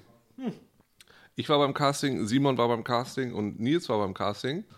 Und wir haben alle drei, während wir auf das Sofa zurück waren, die gleiche persönliche Absage gekriegt. Es war echt gut mit dir. Vielleicht machen wir ja mal was anderes zusammen. Hier übrigens, Fun Fact: Ich war damals beim Casting für das neue äh, RTL Samstagnacht-Ensemble, das dann nicht ist mehr es? on air ging. Ach, da gab's eins? Ja, es wurde dann versucht, es wurde dann überlegt, ob man es noch weitermacht. Und dann wurde noch neu gecastet und da war ich auch beim Casting. Aber ich war viel zu schlecht. Das war, das muss so 96 gewesen sein oder 97 oder so. War das da schon vorbei? Naja. Ich war da ja noch als Stargast mit Heike zusammen. Und dann haben sie es irgendwann, wurde es dann, vielleicht war es 98 oder so, wurde es dann beendet. Also aller, muss aller spätestens 98. Ne, muss früher gewesen sein. Muss 96, 97 gewesen sein. Also ich, genau, also ich, ah, ich fand Mirko Nonchef damals, wie ich, sensationell. Vega Boning und Olli Dietrich, also zwei Schüler, eine Meinung. Äh, mit, mit dem Meister Propper-Typen, wie gut das war. Da waren so einige Schwächere dabei, aber da war wie ich, also wirklich, wirklich, wirklich Gutes dabei. So, da muss ich mich für nach vorne lehnen, denn jetzt ist die Pizza angekommen. Was ist die 98? Das ist meine. Was ist da drin? Du hast auch die 98. Du hast die 98 mit Barbecue. Ich habe die 98 mit Hack. Ich habe ja für uns, ich habe ja für uns drei ein kleines Eis zum Nachtisch bestellt, weil ich dachte, ihr freut euch. Und jetzt Ja, aber- hat er aber nur Ach, wir zwei sind alle die mitgebracht. 98. Wie das aussieht. Habt ihr das, habt ihr diese Tragödie nicht gehört gerade? Was? Ich habe für euch Eis, für uns alle drei ein Eis Oh, bestellt. Eis. Cool. Und er hat aber nur zwei mitgebracht und nicht drei. Und er kommt jetzt nochmal wieder in zehn Minuten. Echt? Für ein Eis. Na, ich habe gesagt, sonst gibt's Tränen hier. Ja, Aber er hat selber vorgeschlagen. Er hat gesagt, komm, ich bin hier in zehn Minuten nochmal da. Cool. Also die Pizza hat lange gedauert, aber wiederkommen kann er schnell, oder was? Dingen hat er die Sorte stimmt. vergessen, die ich für mich bestellt habe. Das lasse ich ihm nicht durchgehen. nee, das geht nicht. Ich habe nur Fingerfood. Ich habe mit extra Fett bestellt hier. Das ist Barbecue oben drunter und drüber und im Rand und noch als Dip. Noch extra. Ich weiß gar nicht, wie, sie, wie kommen denn hier diese drei Dips zustande? Äh, ich habe für jedes so. eins. ah. Ich habe einmal Sour Cream und einmal Was Honigsenf. hast du Okay, denn da? ja, ich habe auch noch Honigsenf für die Pizza. Ja, dann macht alles Sinn. Ja, ich habe mit Hack und einmal extra Honigsenf, glaube ich. Den Hackdip. Ähm, ich weiß nicht, ob ihr darüber schon Geil. gesprochen habt, aber ich hatte zu RTL Samstagnacht noch eine Frage. Okay. Und zwar, warum, ähm, äh, warum haben die, warum gab es das irgendwann nicht mehr? Wo, war das nicht mehr erfolgreich oder haben sich die Leute einfach aufgelöst? Gute Frage, weiß ich auch nicht. Ich glaube beides, ehrlich gesagt. Aber wie lange lief das denn? Weiß Das lief ja sehr lang. sehr lange? Naja, vier, fünf Jahre oder so. Das ist nicht sehr lange. Ja, aber in der Medienwelt heutzutage. Schon, das, ja. Das Na, überleg doch mal bitte hier äh, die klassischen Comedy-Sendungen, die, die au- laufen ja, aber in alle Deutschland. Schon. Ja, gut. Nee, also ab Wie lange lief denn Drei Jahre Harald kann man Schmidt? Schmidt lief das. Aber ja, ähm, ja. Also ich finde jetzt vier, fünf Jahre nicht so lange. Also, ja, ich glaube, auch länger als vier Die hätten halt von Anfang an wahrscheinlich glaub, wechselnden Cast in irgendwie so wie SNL so ein bisschen mehr machen müssen. Dann wäre das das, auch glaub ich nicht so auch. schlimm gewesen, wenn da Ich glaube, mal die einer weggeht. immer, immer wieder zwei, drei Leute raus und die dann, dann immer wieder so nachrücken. Immer auch so staffelweise Mhm. vielleicht so, ne? So wie es SNL ja äh, tatsächlich auch, wie du sagst, wie es, wie es SNL auch immer gemacht hat. Und ich meine, die waren ja auch eine. SNL-Abklatsch, deswegen hätten Ja. sie das Ja. ruhig auch weitermachen können. Aber wir Deutschen sind halt, wir, wir, wir bestehen auf Tradition, wir brauchen gleiche Gesichter. Ja, Lustig ist übrigens, also ich war dann beim Aber äh, Casting, wird das jetzt wirklich lustig? Ja, pass auf. Okay. du lachst dich gleich kaputt. Ich war dann beim Casting für das neue Ensemble und bin ich genommen worden, weil ich zu schlecht war, weil ich aber auch, da war ich noch bei Viva und da habe ich gedacht, so, ach, ich gehe da mal kurz hin und habe so ein bisschen sehr auf die leichte Schulter genommen. War ein bisschen sehr, und ich war wirklich super, ich war auch grottenschlecht. Also es war, die, also die richtige kann eine Entscheidung nicht sein, als mich da nicht mehr sehen zu wollen, weil ich einfach null lustig war und super scheiße und grottig. Ich hoffe auch noch arrogant und du hast ihn noch irgendwie Nee. sehr angepöbelt. Ja, arrogant war ich nie, aber, aber ich war einfach schlecht. So. Also ich hätte mich auch nicht weitergelassen. Und dann haben sie aber andere Leute gecastet und mit denen weitergemacht. Und äh, also wenn ich dabei gewesen wäre, weil bei den Leuten, mit denen sie dann Probeaufnahmen für neue Folgen gemacht haben, die dann nie was geworden sind, aber äh, mit denen sie Probeaufnahmen gemacht haben, da war dann äh, unter anderem Chiara dabei, die, die ich dann Jahre später bei einem anderen Film kennengelernt habe und die dann die Mutter meiner Tochter, also meine beste Freundin, Oh. mit der ich damals dann äh, später zusammengekommen bin und äh, mit, mit der ich ein Kind in die Welt gesetzt habe. Die du dann quasi auch gecastet hast. Die war, die war damals bei, äh, bei den neu, beim neuen, nie, auf, nie on air gegangenen Ensemble von RTL Samstagnacht. Ha. Lustiger. Also ich hätte sie theoretisch, wenn ich besser gewesen wäre oder sonst was anderes, sonst irgendwas anderes gewesen wäre, schon viel früher kennengelernt. Lustig, ne? Und dann wäre dein Kind jetzt schon viel älter. ja, vielleicht das, vielleicht. Wäre es auch nie entstanden. Wer weiß. Aber die ist ja alt genug. Ja. Also dafür, dass ihr noch so jung seid, mit, die ist 15. Absolut. Du wolltest damit sagen, also die hätte jetzt gar nicht früher geboren werden, die soll sich mal nicht so anstellen. Früher wäre auch, ne, die ist jetzt schon alt genug. Uge, du und mein, also die Kinder, die wir in die Welt gesetzt haben, sind ja noch null. Ja. Hast du schon einen Baum gepflanzt? Nee. Aber noch kein Haus gebaut. Aber Das sagt man ja so, eine Menge so Lego-Häuser. Jede Menge Lego-Häuser. Man muss sich ja auch der Zeit anpassen. Vielleicht gilt das mittlerweile. Wohnung, Wohnung ge gemietet. ähm, Tomate gepflanzt. Basilikum. Was findet ihr, wenn man das an die heutige Zeit anpassen müsste? Was wären denn so heute so drei Ziele, die man als Mann. Kindzeugen ist wahrscheinlich immer noch dabei. Das macht ja immer noch Sinn. Kindzeugen. Ein eigenes Bier brauen. Oh, Oder, oder so. ja, da bin ich dabei. Ich habe schon mal eigenes Bier gebraut mit meinem anderen Podcast Hipster und Hack. Haben wir live und eher Bier gebraut. Stimmt. Hat geschmeckt? Ich habe es nicht gekostet, aber die Jungs haben gesagt, es war ziemlich eklig, weil es musste wir- eine, eine Woche stehen, dann haben die das probiert, da war ich leider nicht dabei. Genau, sowas haben wir auch mal gemacht und wir hatten alle Durchfall in der ganzen WG. Hoffentlich mehr als ein Bad. Das war so ein, das war so ein Ale irgendwie, das war so ganz furchtbar. Herr Doktor, Herr Doktor, kann ich mit Durchfall baden, wenn Sie die Wanne voll kriegen? Das ist der Lieblingswitz von Hans, wie heißt er nochmal? Hans Werner Werner Olm. Nee, die Geschichte kann man jetzt nicht Hans-Werner. Olm habe ich kennengelernt durch die Mike Krüger Show auf Sat 1. Gabi Dom und Hans-Werner Olm. Hans-Werner Olm fand ich fantastisch damals. Der war so gut. Hat dann diesen Hippie-Charakter gehabt, der dann immer so an der Uni rumlief und immer so fiese Lieder auf die Leute gesagt Der Ilf oder irgendwie so hieß der. Hallo, was ist das? Das ist so gut. Aber mittlerweile glaubt er ja, dass die Leute nur noch Luise Kukuschinski sehen wollen. Das kenne ich nicht. Dieser Frauencharakter, der Ah. den er hat. Scheiß die Wand an. Ja, genau. Naja, ist ja auch nicht ganz falsch, leider. Also wenn du auf RTL was unterbringen willst, so, dann musst du wahrscheinlich auch so machen. So Atze Schröder-Style. Den habe ich ja zuletzt äh, getroffen. Also ich habe ihn jetzt zweimal getroffen in einer relativ kurzer Zeit.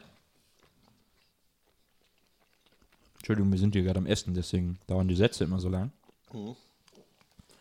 Einmal habe ich ihn getroffen im Oktober oder November oder so. Was war es? November, ne? Ja, November muss ja gewesen bei, sein. bei, Ja, als wir bei der Klügelkipp nach waren. Das war ja November. wo sogar Tele5 während der Sendung live getwittert hat, also heute ist mit Abstand Nils Brokelberg der Klügste. Was war das für eine Sendung? der Klügere Gleich eine kippt Sendung, nach. fast so ähnlich wie unser Podcast. Äh, in der Kneipe von Hugo Egon Balder am Kiez in Hamburg. Was? Er hat eine Kneipe? Der hat eine Kneipe. So eine Rock'n'Roll-Kneipe, wie heißt die? Streits oder so, ne? Ganz oben am Kiez, ganz oben am. Ach was. Aber guter Laden. Und den hat er zweimal, den hat er einmal oben am Kiez und den gibt es auch noch in Altona. Gibt es auch noch eine, Schweiz? eine Streits oder so. Oder wie heißt guck das? Wie das Kino? Guck mal nach, wie es heißt. Ach stimmt, Streits das Kino. Nee, dann heißt es anders. Ähm, und da, das war eine Live-Show auf Tele 5 und dann kommen da Prominente und da ist Balder und von Sinnen äh, und äh, Boning. Na, Boning und von Moderiert? Sinn, nee, Boning und Desiree Nick sind immer da. Boning moderiert. Genau, dann war die Nick fest und. Zwick. Von, Zwick. Zwick. Ah, ach so. Diese Rock'n'Roll-Kneipe, ganz oben da am, am Ja, ja. Genau. Und da gibt es in Altona auch noch eine Filiale von. Gut, Balder. Ach was. Und dann äh, war äh, von Sinn und äh, Nick war ein festes Ensemble sozusagen und Wiegald Boning immer als Moderator, der nicht getrunken hat und sonst mussten alle immer Schnaps und Alkohol trinken und Ach, über irgendwelche Themen diskutieren. Es war doch, dass im Vertrag oder sowas drinsteht, dass ab 21 Uhr müssen die Gäste, darf nur Alkohol getrunken werden. Und dann wurde im Backstage die Cola und so weggeräumt und Alkohol auf den Tisch gestellt. Und dann waren wir halt alle, mussten wir leider alle Alkohol trinken. Schade, dass Tele5 immer so Sendungen macht, von denen man noch nie was gehört hat, weil das klingt ja sehr gut. Klingt ja fast ein bisschen wie dieser Podcast. Das war ja jahrelang auch der Traum von Balder, ähm, sowas zu machen. Und dann hat er es da halt endlich gemacht. Und dann ist es aber nach der Folge, in der ich war, wurde es abgesetzt. Oh, okay. Sehr gut. Aber egal. Das war auf jeden Fall schön da. Und da war auch Hans-Werner Olm. Und da habe ich den dann das erste Mal nach Jahren, also ich habe ihn wahrscheinlich vorher irgendwann mal gesehen, aber da habe ich ihn dann erlebt und er ist super nett. Also super äh, netter, korrekter Typ so. Aber da ist mir schon so ein bisschen was an dem aufgefallen. Und dann war ich jetzt, äh, wann war das jetzt? Im März oder so, ne? Ähm, war das März? Ja, irgendwie sowas. Habe ich in Köln äh, bei einer Sendung äh, die Comedy-Kneipe, äh, war ich der DJ, moderiert von Mirja Bös. Ich war der DJ in der Kneipe. Und da sind auch immer so Comedians aufgetreten, junge Comedians. Und dann waren ältere, klassische Comedians da, die die dann bewertet haben sozusagen. Und denen so äh, mit abgestimmt haben, wer der Beste ist. Der dann irgendwas gewonnen hat, im Vorprogramm von so einem älteren Comedian aufzutreten oder was auch immer. Und da war auch Hans-Werner Olm in einer Folge als, als äh, beratschlagender Comedian. Und das war so interessant, weil wir hatten dann eine längere Umbaupause. Die hat dann auch so, so sehr lang gedauert, weil irgendwie nicht klar war, wie es weitergeht. Und so ist ja manchmal beim Fernsehen so, dass es halt irgendwie irgendwelche Probleme gibt und dann geht es nicht weiter und so. Und das war in der Folge mit Olm. Und dann habe ich den da so ein bisschen erlebt und der hat dann auch so mit Mirja Bös so ein Interview geführt. Mirja Bös ist natürlich, die ist ja sehr schlagfertig, sehr lustig, sehr schnell auch. Die will ja immer so Interviews machen, wo es so zack, zack, zack und man sich irgendwie so ein bisschen auch so meinetwegen die Gags um die Ohren haut und dann irgendwie so von da aus irgendwie weiterkommt. Und Olm war irgendwie, und ähnlich hatte ich den nämlich eben schon bei der Tele5-Sendung erlebt, Olm war gar nicht so darauf aus, jetzt einfach nur schnell Gags zu machen, sondern der hatte so ein bisschen auch so eine, der hatte eine, eine Message im Gepäck, der hatte eine, der hatte eine, eine, ich will nicht sagen eine Botschaft dabei, aber der war schon, der war gar nicht so darauf aus, jetzt, also der hat zwar am Anfang Luise Kokoschinski gemacht und so, haha, aber dann hat der so, hat der sehr ernst die ganze Zeit über Comedy gesprochen. Und das war erstaunlich, weil der mir ein bisschen traurig schien, wie das, wie das jetzt alles so ist und wie das so läuft. Und ich war nicht ganz sicher, ob er traurig darüber war, dass er jetzt quasi nicht mehr jung ist und nicht mehr so zu diesen, zu diesen jungen Wilden gehört. Ähm, oder ob er traurig darüber war, wie quasi der Respekt vor, den, vor denen, die quasi diesen Weg bereitet haben und geebnet haben, ähm, dass der nicht mehr so groß ist oder wie auch immer man das, wie auch immer man das, das nennen will, aber dass so das Lebenswerk auch eines Hans-Werner Olm nicht mehr so gefeiert wird, wie das vielleicht noch vor ein paar Jahren der Fall war. Und das fand ich ganz, das fand ich ganz spannend zu beobachten, ganz interessant zu beobachten, wie der da einfach zwischendurch auch super schräg für einen Comedian sehr ernste Töne angeschlagen hat und gesagt hat so, ja, weiß ich, ich finde es irgendwie uncool, wie es wie es läuft oder oder äh, heute wollen alle irgendwie nur noch schnellen Fame und das ist irgendwie super langweilig und deswegen gibt sich keine mehr Mühe oder sowas. Aber schwierig war dann, als er am Ende dieser etwas traurigen Rede m, versucht hat zu rappen. Ja, das macht natürlich. Okay, das hat, ich hatte gerade sehr viel Respekt. Ja, und das ist das Seltsame. Ich habe auch ganz viel Respekt davor. Ich habe auch großen Respekt vor ihm, aber gleichzeitig macht er dann kurz danach eine Nummer, wo du denkst, das ist jetzt wirklich eine Nummer für 60-Jährige. Also rappen geht nicht. Ja, beim Rappen macht er dann halt so, yo, Motherfucker. Wo du denkst, okay, den Witz haben wir nun wirklich schon durch, irgendwie so. So, sich so über Rap lustig zu machen. Ja, ich meine, Comedy. Ja. Ich finde das immer ganz interessant. Ich habe das ja auch mal kurz gemacht in äh, London. So ähm, ähm, um die Jahrtausendwende, so irgendwie ein Jahr oder so. Ja. Gute, gute Pointe. Na, vor allen Dingen auch eine wiederkehrende. Ja, die ist aber auch sehr gut. Das ist einfach, also ich will jetzt gar nicht sagen, oh, die Engländer sind lustiger als die Deutschen und so, aber die haben einfach eine andere Kultur, ne? Ja. In London, ich will, jetzt gar nicht, will gar nicht wissen, wie viele Stand-Up-Comedians das, das gibt. Und wie viele Veranstaltungen, da bist du nichts Besonderes. So, dann da sind Tausende, da gibt es tausend Clubs, so Pubs, wo dann Sonntagabends zwei Stunden irgendwelche Leute da irgendwie auftreten.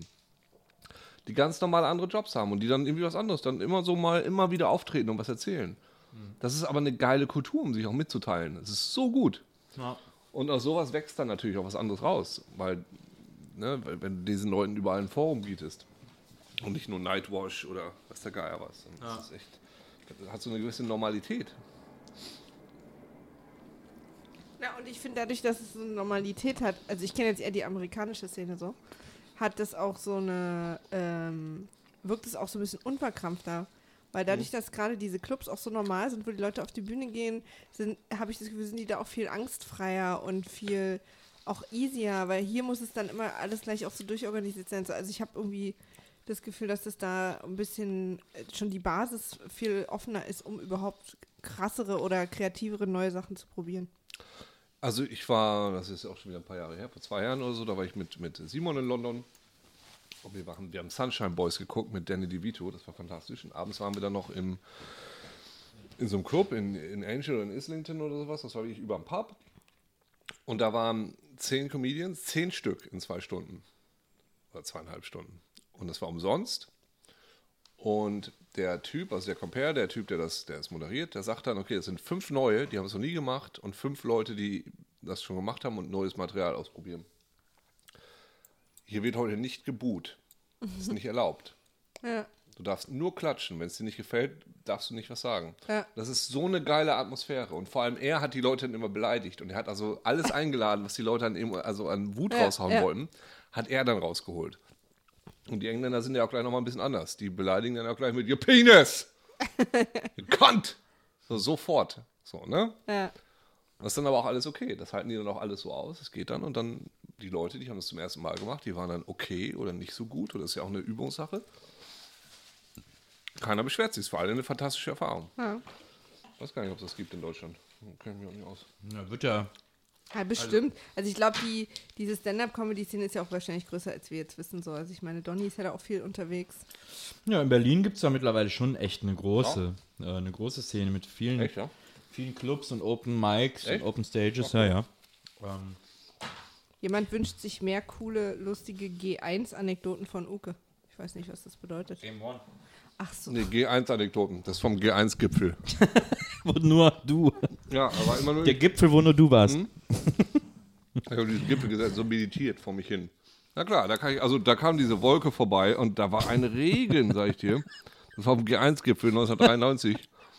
Alter, boah. Lieber äh, Zuhörer, das war jetzt meine Schuld, dass das jetzt passiert ist. Das ist so fies, dass die von dir G1-Episoden wollen, aber von mir keine V1-Episoden. Ich habe ja ähm, mit einem Anekdoten. anderen mit einem Anekdoten. Viva Plus Moderator habe ich ja meinen äh, meinen Bachelor gemacht. Gab da Viva Plus Moderatoren? Hä? Gab es da Moderatoren? Das war doch nur so. Ja, das, Mit dem Crawl? Ja, nein, also nee.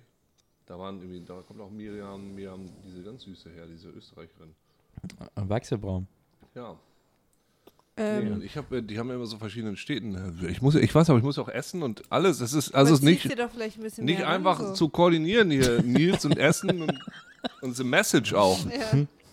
Don't push me, cause I'm close to the edge. I'm trying not to lose my head. Uh-huh, uh-huh. It's like a jungle sometimes, it makes you wonder how I keep from going under. Mix du mal ein. Broken glass everywhere. People pissing on the seats and I just don't care. Ah, da steht jetzt sogar, wie es geht. Auf der Aperol-Flasche selber drauf. Ist jetzt der dritte, ne? Ja, also einer hat schon fast Wer, gereicht. wer mitzählt. Aber wir brauchen eine. Hast, haben wir mehr als eine Flasche Sekt? Ja, habe ich im Kühlschrank. Im Dann Kühlschrank. hol ich mal. Hast du noch äh, Reis, äh, Eis? Ich bringe auch noch für Reis. ein bisschen Reis mit. Und für Nils ein bisschen Eis? Eis. Möchtest du braunen Reis? Basmati? Braunen Eis. Ein Spritzer Soda. Ich tue mal ein bisschen mehr rein als ein Spritzer. Weil das wirkt so ausgleichend. So, wa?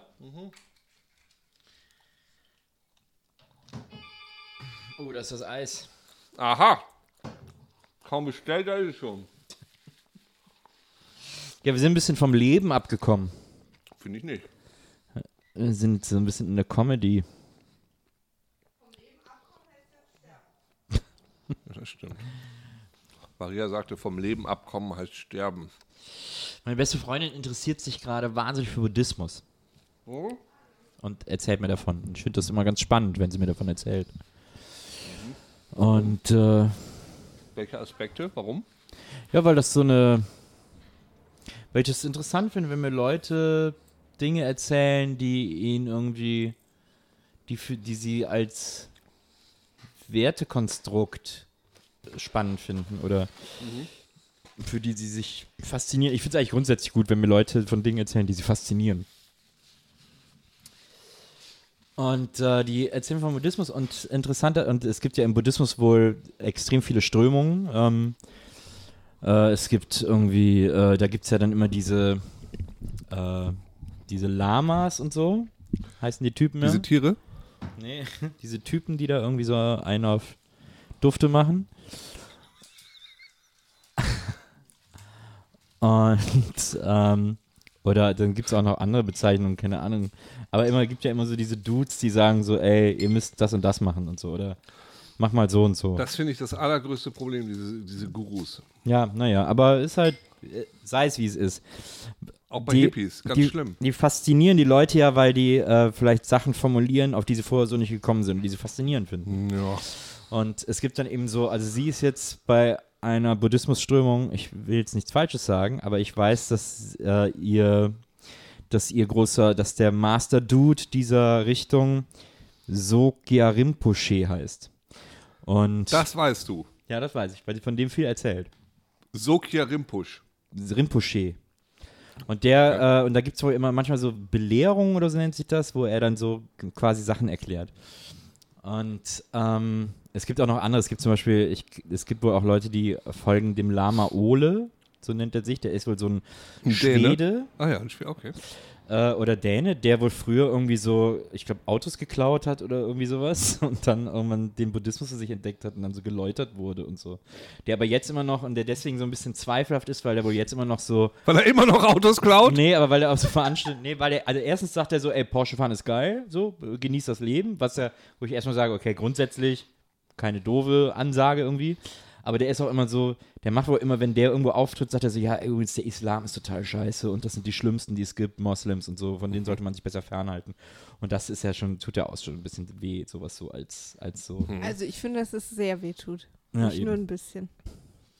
Also das finde ich nicht okay. Deswegen, der Dalai Lama sagt ja auch, Dalai Lama wurde irgendwann mal gefragt, was, was ist mit, was ist mit, äh, was ist mit dem Islam und so und dem Muslim und hat Dalai Lama gesagt, wer bin ich denn, dass ich denen vorschreibe, wie die ihre Religion zu leben haben? Also sorry, kommt mal alle ein bisschen runter und so. Ich dachte, das wäre auch so ein bisschen diese Buddhismus-Sache, dass, dass alle sich entspannen. Eigentlich ja, ja, aber kann, es was gibt dann er immer will. noch so, Also, also, Es gibt halt auch Porsche-Buddhismus. gibt ja noch Porsche-Buddhismus. Oh, Vorsicht jetzt hier wieder. ne? Aber Ja, das müsste sich ja mittlerweile beruhigt haben. Naja, auf jeden Fall äh, hat sie dann erzählt, und das fand ich ganz interessant. Wir haben dann auch mal wieder so ein bisschen so über die Dinge gesprochen, die sie dann da auch irgendwie äh, äh, äh, bespricht oder, oder über die dann da gesprochen werden.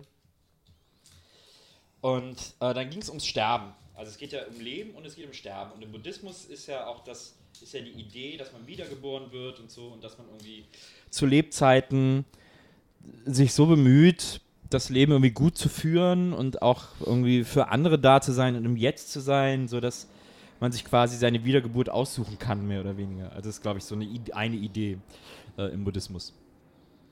Und sie hat mir erzählt, dass äh, das fand ich ganz interessant, dass in dem, was Sie jetzt so besprochen haben, sie war aber jetzt auch auf einem Seminar, wo es auch vor allem um Sterben und sowas ging. Ähm, und da war dann ein Aspekt, dass quasi der Moment des Sterbens der wichtigste Moment im Leben ist. Dass der Moment des Sterbens der wichtigste, aufregendste ähm, und spannendste und interessanteste und größte Moment im Leben ist. Und das ist, das ist eine der, eine der Ideen diese, äh, dieses, dieses Buddhismus oder von, ich weiß nicht, ob das im ganzen Buddhismus wird es wahrscheinlich ähnlich gesehen und, und das fand ich ganz interessant, weil ich, weil mein Impuls war sofort zu sagen, was? Was für ein Quatsch. Das finde ich ein bisschen Wie- anstrengend. Wieso muss ich, wieso muss das mein wichtigster Moment sein? Wieso kann ich nicht andere Momente als super wichtig für mein Leben empfinden? Warum? Aber da, die Idee dahinter ist natürlich die, dass das der erste, der aller, allererste Moment in deinem Leben ist, den du einfach nur alleine erleben kannst, den du nur alleine, also wo dir niemand sagen kann, was, wie das ist oder, oder wo niemand, wo du keine Erfahrung teilen kannst. Das ist der erste Moment im Leben, den du, den du nicht teilen kannst und wo du nicht auf Erfahrungen von anderen zurückgreifen kannst. Außer von Leuten, ich sage jetzt mal, die so eine NATO-Erfahrung hatten. Ja, aber da ist ja auch, wir hatten es ja gerade eben mit der Zirbeldrüse, Ja. da ist ja die, das ist ja fraglich, ob diese Okay, ja gut, ich, ich finde ich interessant. Ich, ich weiß jetzt nicht, ob, ob einem so eine Ausrichtung jetzt wirklich was bringt für sein Leben, dass man sagt, okay, alles, was ich mache, ist egal, Hauptsache ich sterbe jemanden. Vernünftig Ja, oder, nee, so oder, in, oder interessant. Da kann man oder sich so. ja auch locker machen, weil das passiert uns ja noch. Also, Ja, also, also ich. Also wenn ich davon ausgehe, dass wenn ich mir jetzt schon, wenn ich schon den Luxus habe, mir selber so eine, so eine Spiritualität und Philosophie aussuchen zu können, was du ja vielleicht auch im Mittelalter nicht konntest, dann weiß ich jetzt nicht, ob es das Sinnvollste ist, was zu nehmen, wo wo es nur darum geht, äh, ja, gut, das, das ist wahrscheinlich sogar noch spannender, möglichst interessant zu sterben. Das wäre wahrscheinlich auch noch halbwegs wieder Da gibt interessant. es auch so eine Sendung auf D-Max oder Pro7 Max, wo immer die verrücktesten Arten gezeigt werden, wie Die Leute schon Crazy. gest- ja, ich weiß nicht, wie die heißt, wie Leute gestorben sind. Es gibt, diesen, es, gibt den, es gibt dieses Buch 14 Times of 14 Books of 14 Book of Death oder sowas, wo so dumme Tote drin sind, natürlich auch den Darwin Award. Pf, aber gut, meinetwegen, warum nicht? Ähm, wenn man sowas als, als Ich sage ja, wenn du sowas mal supposest und mal guckst, wie du damit fährst, finde ich sowas alles okay. Prost. Prost. Aber natürlich, wir gucken immer, wie. Santé. San- Santé. Chin, chin. Wie wir es richtig machen und wie man, keine Ahnung, wie man, wie man versucht, ein erfülltes Leben zu füllen, zu führen. Da, ähm, ich finde immer das Interessante, was man so erlebt, wenn man gerade jetzt aus der Schule kommt, ne? Um da mal in eine spezifische Zeit des Lebens zu springen. Du bist so mit der Schule fertig und die eine Hälfte zieht so los und sagt, wir gehen jetzt auf die Uni und wir wollen was erleben oder wir gehen ein, zwei Jahre ins Ausland und so. Und die andere Hälfte sagt, ich mache also Ausbildung bei der Bank und ich kaufe mir ein Reihenhaus. Ist es nicht sogar die größere Hälfte? Weiß ich nicht. Ich, Die größere. also es gibt, die Hälften sind generell oft gleich groß. Aber, also, keine Ahnung. Ich, ne, und früher habe ich natürlich, ich war so ein, Ja, ja. So, ich komme vom Dorf, da ist das, ne, da, also ich, meine Hälfte hat auf die andere Hälfte Aber man extrem. sagt doch auch, wenn man Kuchen oder so schneidet, man sagt doch, meine Hälfte ist größer als deine. Das ist doch umgangssprachlich Mein erlaubt. Stück. ich habe also Meiner ist hab ich noch größer. nie gehört. Und, okay, dann, dann kenne ich das, aber ich sag das, also ich sag das öfter, dass meine Hälfte ist größer oder deine Hälfte ist größer, die Hälfte da ist größer als die andere. Okay. Für mich ist Hälfte quasi, Ja, gut, das wenn ist, etwas zweigeteilt ist. Sozusagen. das ist so ein bisschen Verstehe. aus Animal Farm, ne? Some animals are more equal than others. Ja, ja, ich habe da auch immer Animal Farm im Kopf. ja ich, das, ich sehe das, ich sehe das, dass das wieder so eine intellektuelle Anspielung ist. Das ich hole mir jetzt ein. Eis. Aber Animal Farm ist echt einer der härtesten Zeichentrickfilme. Der ist so hart. Ja. Eieiei, diese Schweine, die sind, Gott, die sind so Und sowas lief aber früher, das ist so geil, weil das lief dann so in den 80ern, lief das halt dann so Freitagnachmittags im Kinderprogramm. weil- die weil gesagt ja- haben, ist ja Zeichentrick. ist ja Zeichentrick. Und ist da für habe ich dann Kinder. auch When the Wind Blows gesehen. Ja, ich und auch. Das hat mich als Achtjährigen fertig gemacht. Freitagnachmittags, ne? Da war so eine, so eine Genau. komische Sendung, mit so, wo so ein Kino vor war, irgendwie Genau. so. Eieiei, das weiß ich auch noch. When the Wind Blows, so ein hartes Ding. Das habe ich echt. Naja, so, jedenfalls, was ich sagen wollte, ist, also da geht es ja um Lebensplanung und was will ich von meinem Leben. Und dann sind also die einen, die wollen so Künstler werden und Schauspieler und Maler und Philosophen und Tankwarte und so, die ziehen so in die Welt hinaus und legen so Wert auf diese Ungewissheit und auf das Ja. Abenteuer und auf die Erfahrung. Und dann gibt es Ja. die andere Hälfte, die legt so eher so Wert auf die Sicherheit, auf das Vernünftige, auf wir bleiben mal im Dorf, Ja. wir gehen jetzt mal auf die Bank, wir gründen eine Familie, wir kaufen uns ein Reihenhaus. Und als cooler, crazy Typ, so hat man natürlich total auf diese Leute herabgesehen, auch so ein bisschen so, ey, das ist doch nicht das Leben, Leute. Das Leben ist raus und Party und und that's the struggle, ja. Maria kriegt ihr Eis nicht auf und sie wird zunehmend wütender. Hier steht vor allen Dingen fünf bis zehn Minuten drauf und ich weiß nicht, was das bedeutet. Das verwirrt halt. in fünf bis zehn Minuten essen oder in fünf. Naja, so, und was ich ganz interessant fand, dass ich dann irgendwann, als dieser spätpubertäre, freiheitsliebende Adventure-Zorn von mir so ein bisschen gegangen war, dass ich dann irgendwann begriffen habe, also mit 30 setzt dann irgendwann ja auch mal bei dem, setzt ja irgendwann mal so eine Spießigkeit bei allen ein und äh, alle wollen dann mal auch Kinder, dass ich dann gesagt habe, nee, also ich kann das jetzt, das ist jetzt nicht mein Weg gewesen, aber ich kann den Weg absolut in meinem Kopf nachvollziehen. Weil jemand, der so denkt, okay, ich fange jetzt mal was in den Medien an zu arbeiten, crazy, ich mache so Werbung und hier und da, das ist nicht der glücklichere Typ nachher. Es gab dann ja plötzlich den Begriff nicht mehr von der, von der, äh, von, von der Midlife Crisis, sondern von der Quarterlife Crisis, die beschrieb, dass die armen Leute mit 25 begreifen, dass ihre geilen, komischen Karrieren dann doch einfach nicht so viel Sinn und Inhalt hatten, wie sie sich vielleicht davon erhofft hatten in diesen bunten Beschreibungen davon. Und dass dann die Leute, die eigentlich das spießigere Leben geführt haben, die hatten dann zwei Kinder, hatten eine Frau und hatten ihr Reihenhaus, dass die eigentlich damit relativ glücklich sind. Was ich total faszinierend fand, als ich das irgendwann mal begriffen habe, dass das natürlich auch geht und dass es so ein bisschen damit zusammenhängt, was du dir für Ziele steckst. Und das Glück eigentlich oft nur bedeutet, was für Ziele du dir steckst, egal was es jetzt ist und wie weit du dann davon entfernt bist. Und das kann bedeuten, mein Glück ist diese Pizza zu essen, ich habe es geschafft, ich bin glücklich. Oder mein Glück ist, äh, Papst zu werden, ich bin sehr weit davon entfernt, ich bin nicht glücklich. Obwohl ich eigentlich derselbe Typ bin. Aber kann man sich denn aussuchen, was deine Glücksziele sind? Ich weiß nicht, ich glaube, du kannst es bewusst machen. Ich glaube, es hängt natürlich auch komplett mit deiner soziologischen Prägung zusammen, was du glaubst, was dir wichtiger ist, ob dir jetzt Sicherheit wichtiger ist, ob dir jetzt Abenteuer wichtiger ist. Aber ich glaube eben auch, dass du dir auch falsche Ziele stecken kannst, die vielleicht gar nicht das Richtige für dich sind. Oder dass sich deine Ziele einfach nochmal verändern. Weil wie oft, also ich habe so viele Freunde oder, oder ich kenne viele Frauen, die einfach, vielleicht habe ich das schon mal gesagt, die, äh, die einfach grundsätzlich um die 30 rum schwanger werden.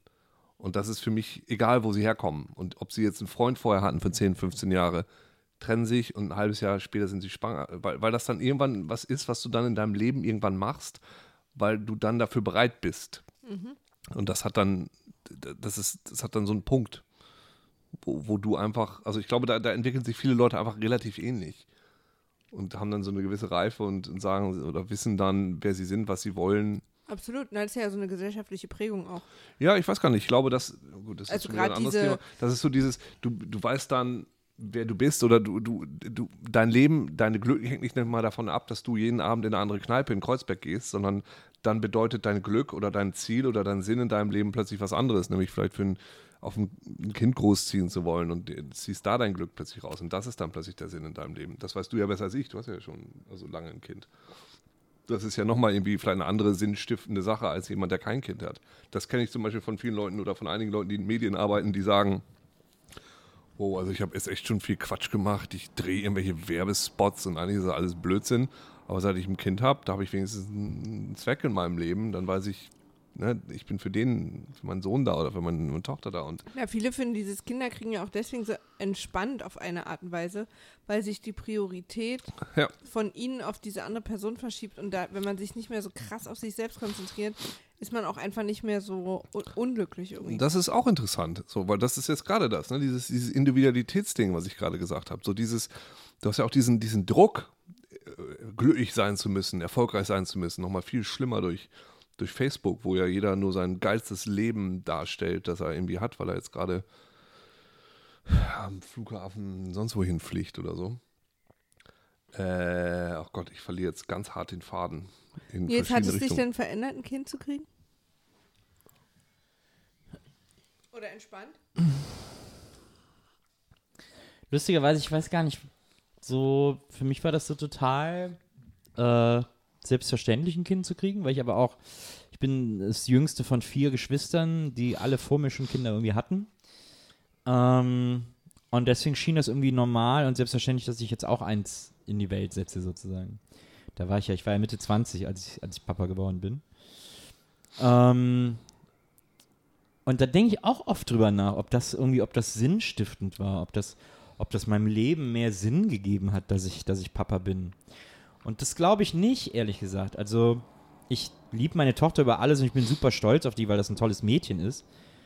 Ähm, und ich auch das Gefühl habe, da meinen Teil zu beigetragen zu haben. Ähm, und ich, das ist eine ganz fantastische Person und die wird immer toller und die ist jetzt 15 geworden und je älter die wird, desto mehr Person wird das ja auch und so. Und das ist ja ganz spannend, das mitzuverfolgen.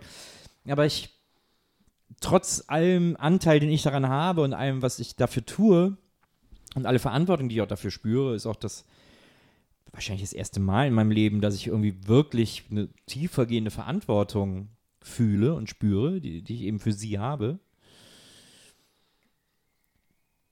Trotz allem ist das was, wo ich, wo ich, wo ich so denke, ja, ich helfe dir, eine eigene Person zu sein. Und je mehr die diese eigene Person wird, desto weniger habe ich damit eigentlich zu tun.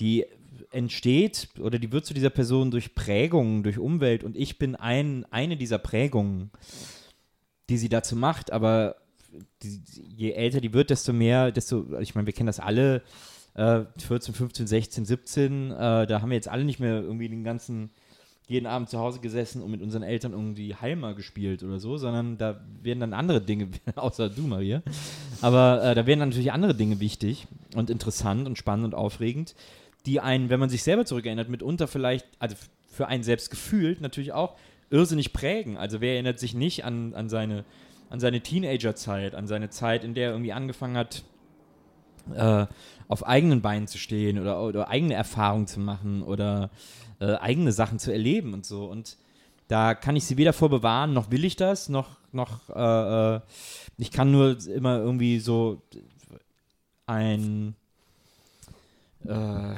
also ich, ich kann natürlich ein Stück weit irgendwie äh, das beeinflussen, aber über einen gewissen Punkt hinaus nicht mehr. Und man wird dann als, als Elternteil, ist das irrsinnig äh, seltsam und schräg, so lange für jemand da gewesen zu sein und die, diese, diese Person war auch total auf einen angewiesen, hat einem das auch jeden Tag irgendwie demonstriert.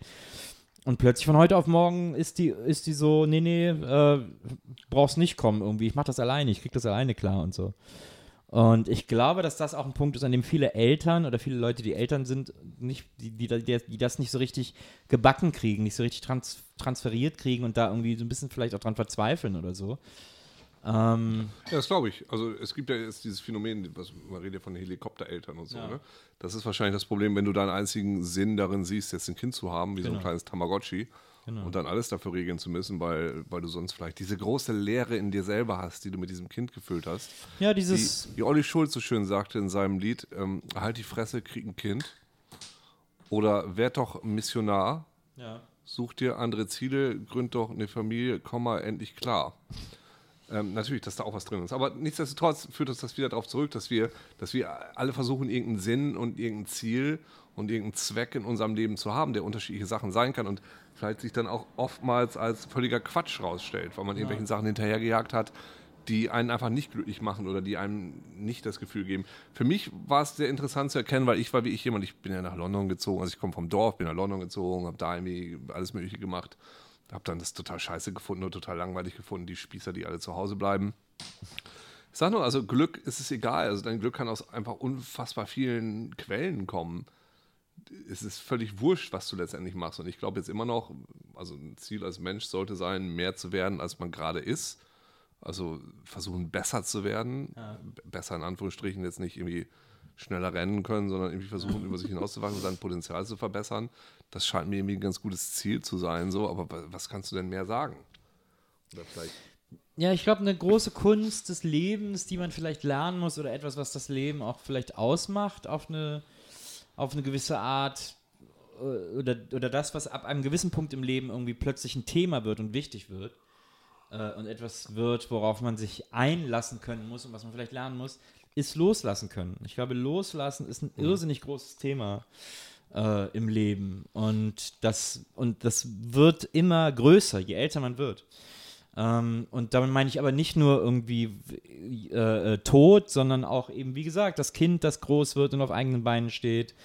Ähm, oder auch, äh, auch Träume, die man vielleicht als, als Jugendlicher oder als Kind hatte, auch irgendwann mal ad acta legen, weil es auch albern ist, immer jedem Traum sein Leben lang hinterher zu jagen. Und Ja. ähm, oder, äh, oder man hat ja auch irgendwann neue Träume, die einem vielleicht erst viel später äh, äh, gekommen sind, die man als Jugendlicher furchtbar fand oder so. Ähm, also so, zum Beispiel ein ganz blödes Beispiel, so ein ganz albern, äh, einfaches Beispiel ist, ich glaube, als 18-Jähriger hätte ich mich für diesen Gedanken irgendwie, hätte ich mir, hätte ich mir ins Gesicht geschlagen oder so. Aber ich bin mittlerweile an einem Punkt, Urteil. an einem Punkt, wo ich sage so, oh, ich hätte voll gern so einen Schrebergarten. Total. Ja. Und Mega das hätte ich geil. früher, wäre das, das, wäre das der schlimmste Gedanke aller Zeiten gewesen. Ja. Wir sind sogar auf der Suche. Ja. Aber ist nicht einfach, ne? Nee, ist nicht einfach. Früher wäre das der schlimmste Gedanke aller Ja. Zeiten gewesen. Hätte ich gedacht, was ist mit dir los, Alter? Frühvergreisung. Ja. Und jetzt denke ich so, wie geil ist das, so einen kleinen Garten in der Stadt zu haben, wo du kurz alles hinter dir lassen kannst und dich nur irgendwie darum kümmerst, dass die Radieschen wachsen oder so ein Scheiß. WhatsApp-Nachricht vor, die ich gestern gekriegt habe. Die ist genau zu diesem Thema. Das finde ich gut, wie du sehr entschuldigend, Maria, sagst, dass du dein Handy nimmst. Ich schäme Also mich auch. scheint- scheint- Maria guckt mich auch nicht an. Das ist Ich würde ja, ich würd ja auch kein allgemeines Verbot aussprechen. Ich wollte nur sozusagen verhindern, dass wieder, wenn man so betrunken ist und dann Ja, du hast auch vollkommen bleibt man recht. so dran hängen. Und Ist so. auch richtig. so eine Ich mache hier die mir, ganze Zeit Social Media. Ich äh, habe hier ein Foto gepostet und die Leute. Flippen aus. Na, Ja, ihr, nee, seid, nee. ihr seid tatsächlich sehr. Kann ich, auch nicht so, kann ich auch nicht so gut vorlesen. Sie schreibt, also die hat so ein, die hat sich so eine, so eine, die hat so einen Garten in Brandenburg. Ja. So, und die war früher sehr, sehr wild. Eine Freundin von mir, die schreibt jetzt, ich gehe nie mehr aus, pendle drei Tage die Woche nach Brandenburg. Weil die da in so einem Schrebergarten hat, also so einen Garten hat. Ja. Das verändert sich, die ist jetzt, keine Ahnung, vier Kann Jahre ich ja jünger als nachvollziehen. Nils und ich haben ja schon so einen kleinen Proxy-Strebergarten und zwar meine Eltern und sind echt total viele Wochenenden eigentlich da. Fahren irgendwie freitags hin und bleiben bis montags früh, haben da unser Gästezimmer, haben es uns da gemütlich Und gemacht. warum? Und so, Weil weil wir da im Garten rumhängen können. ist halt eine Flucht, da ist ruhig. Ja, genau, da hat ist so ein ruhig. kurzes Urlaubsfeeling, ne? Weil Ich sag nur, man so hat, man hat dann, man hat plötzlich seine anderen Ziele und begreift so bestimmte andere Sachen auch, die haben vielleicht andere Leute irgendwie anders begriffen und so. Ja. Deshalb, äh, ich sehe das genauso. Das ist, ähm, Na, ich weiß nicht, vielleicht ist ja auch das so eine evolutionäre Sache, dass der Körper sozusagen deine, deine Ziele so ein bisschen verschiebt, entsprechend dem Verfall deines Körpers. stimmt. Und so 50-Jährige, die immer noch auf die Raves gehen, mit den 20-Jährigen, findet man ja auch irgendwie komisch. Ja. Ich bin äh, ab übermorgen auf der Fusion.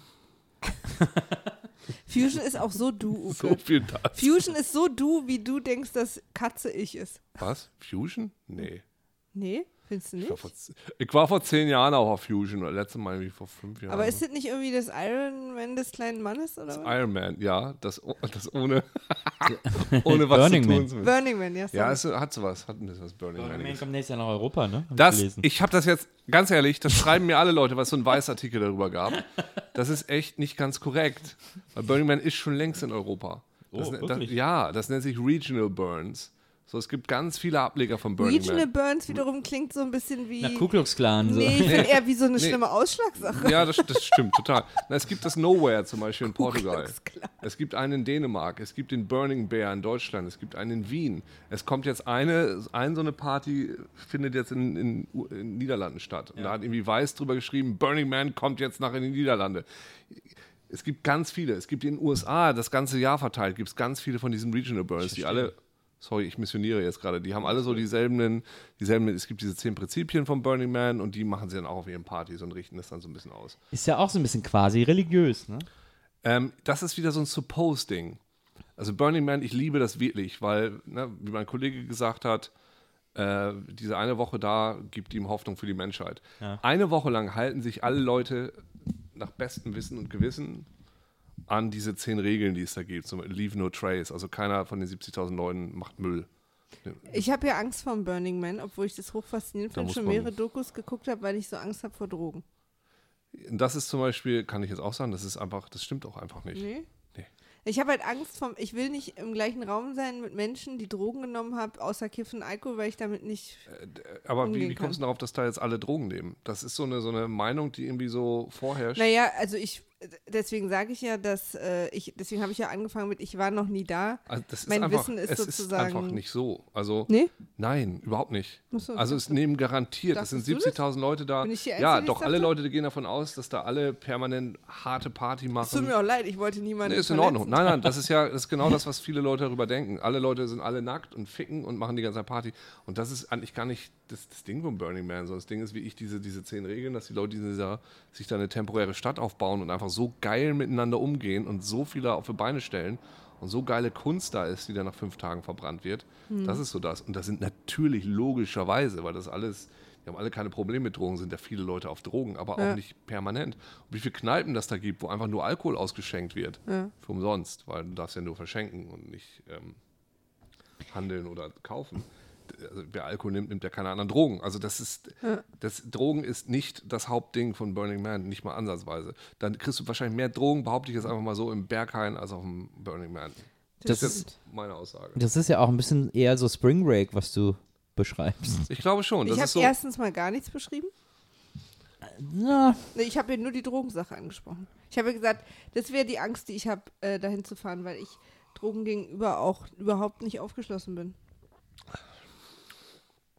Da haben wir letztens mal drüber Also, gesprochen, gesagt, dass ich, ich- mich manchmal frage, warum. Da sind Kinder, da sind alte Leute. Ich bin absoluter, unfassbar großer Fan von Burning Man, auch wenn Leute Fährst du jedes Jahr hin? Ich bin jetzt das dritte Jahr da dieses Jahr und ich wollte seit 15 Jahren hin. Äh, nächstes Jahr, ich, also es ist sehr schwierig, das immer zu organisieren und äh, Tickets da überhaupt zu kriegen und so ein Krams. Das heißt, nächstes Jahr vielleicht dann nicht mehr. Nächstes Jahr mache ich dann vielleicht mal Nowhere, also in europäischen Burning Man in Portugal. Ja. Ähm, das gibt dir echt Hoffnung für die Menschheit. Das ist so Wäre das krass. was für dich, ne? Also ich glaube, das ist was für jeden, ganz ehrlich. meinst du mich? Ja. Das ist wirklich was für jeden, weil das so toll ist. Weil mit Es dir ist, bin ich, fühle ich mich ja immer recht sicher. Mit dir würde ich da vielleicht mal es hinfahren. ist wirklich, wie ich will jetzt gar keine, das ist ja auch ein anderes Thema. Es ist wie ich, es ist wie ich ganz, ganz toll. Wie ich toll. Cool. Und das ist auch, also. Na, ich fand es ja auch optisch mal immer 100. total ansprechend. Ne? Also so den, in den Berichten ging es ja auch nicht immer nur um Drogen. So, die haben ja auch viel gezeigt und so. Und ich fand es immer faszinierend, deswegen habe ich überhaupt davon angefangen. Ich, ne, ich sag nur, also du hast tagsüber 35 Grad, nachts hast du 0 Grad. Ob du deinem Körper da jetzt noch unfassbar viele Drogen zumuten möchtest, weiß ich jetzt nicht. Wie gesagt, tun genug Leute garantiert und überall und so weiter. Ja. Aber da ist das andere, nächste, die, äh, das, was wir hier in Berlin an Party machen, Ja. das bewundern ja die Leute in den USA immer so, ne? dass du so in, in so einem Berghain dass du, oder Sisyphus, dass du von Donnerstag bis Montag früh durchfeierst, weil es das da einfach nicht gibt. Ja. Das heißt, das, was wir als, oder was die dann da als Exzess verstehen, Ist nochmal eine ganz andere. das gibt es bei uns eigentlich. Sind die alle auch um eins im Bett? ist bei ja, das ist bei uns. Da, nein, auch das, da ist schon, da ist schon extrem, was da abgeht. Aber das ist jetzt nichts, was uns jetzt komplett von Hocker Ja. hauen würde. Das sind andere Sachen, die mich da vom Hocker hauen.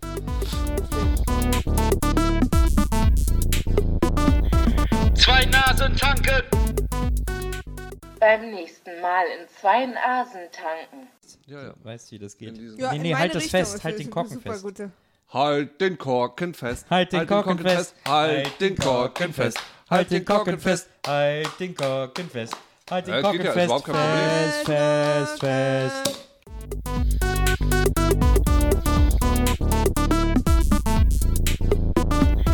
Zwei Nasen tanken.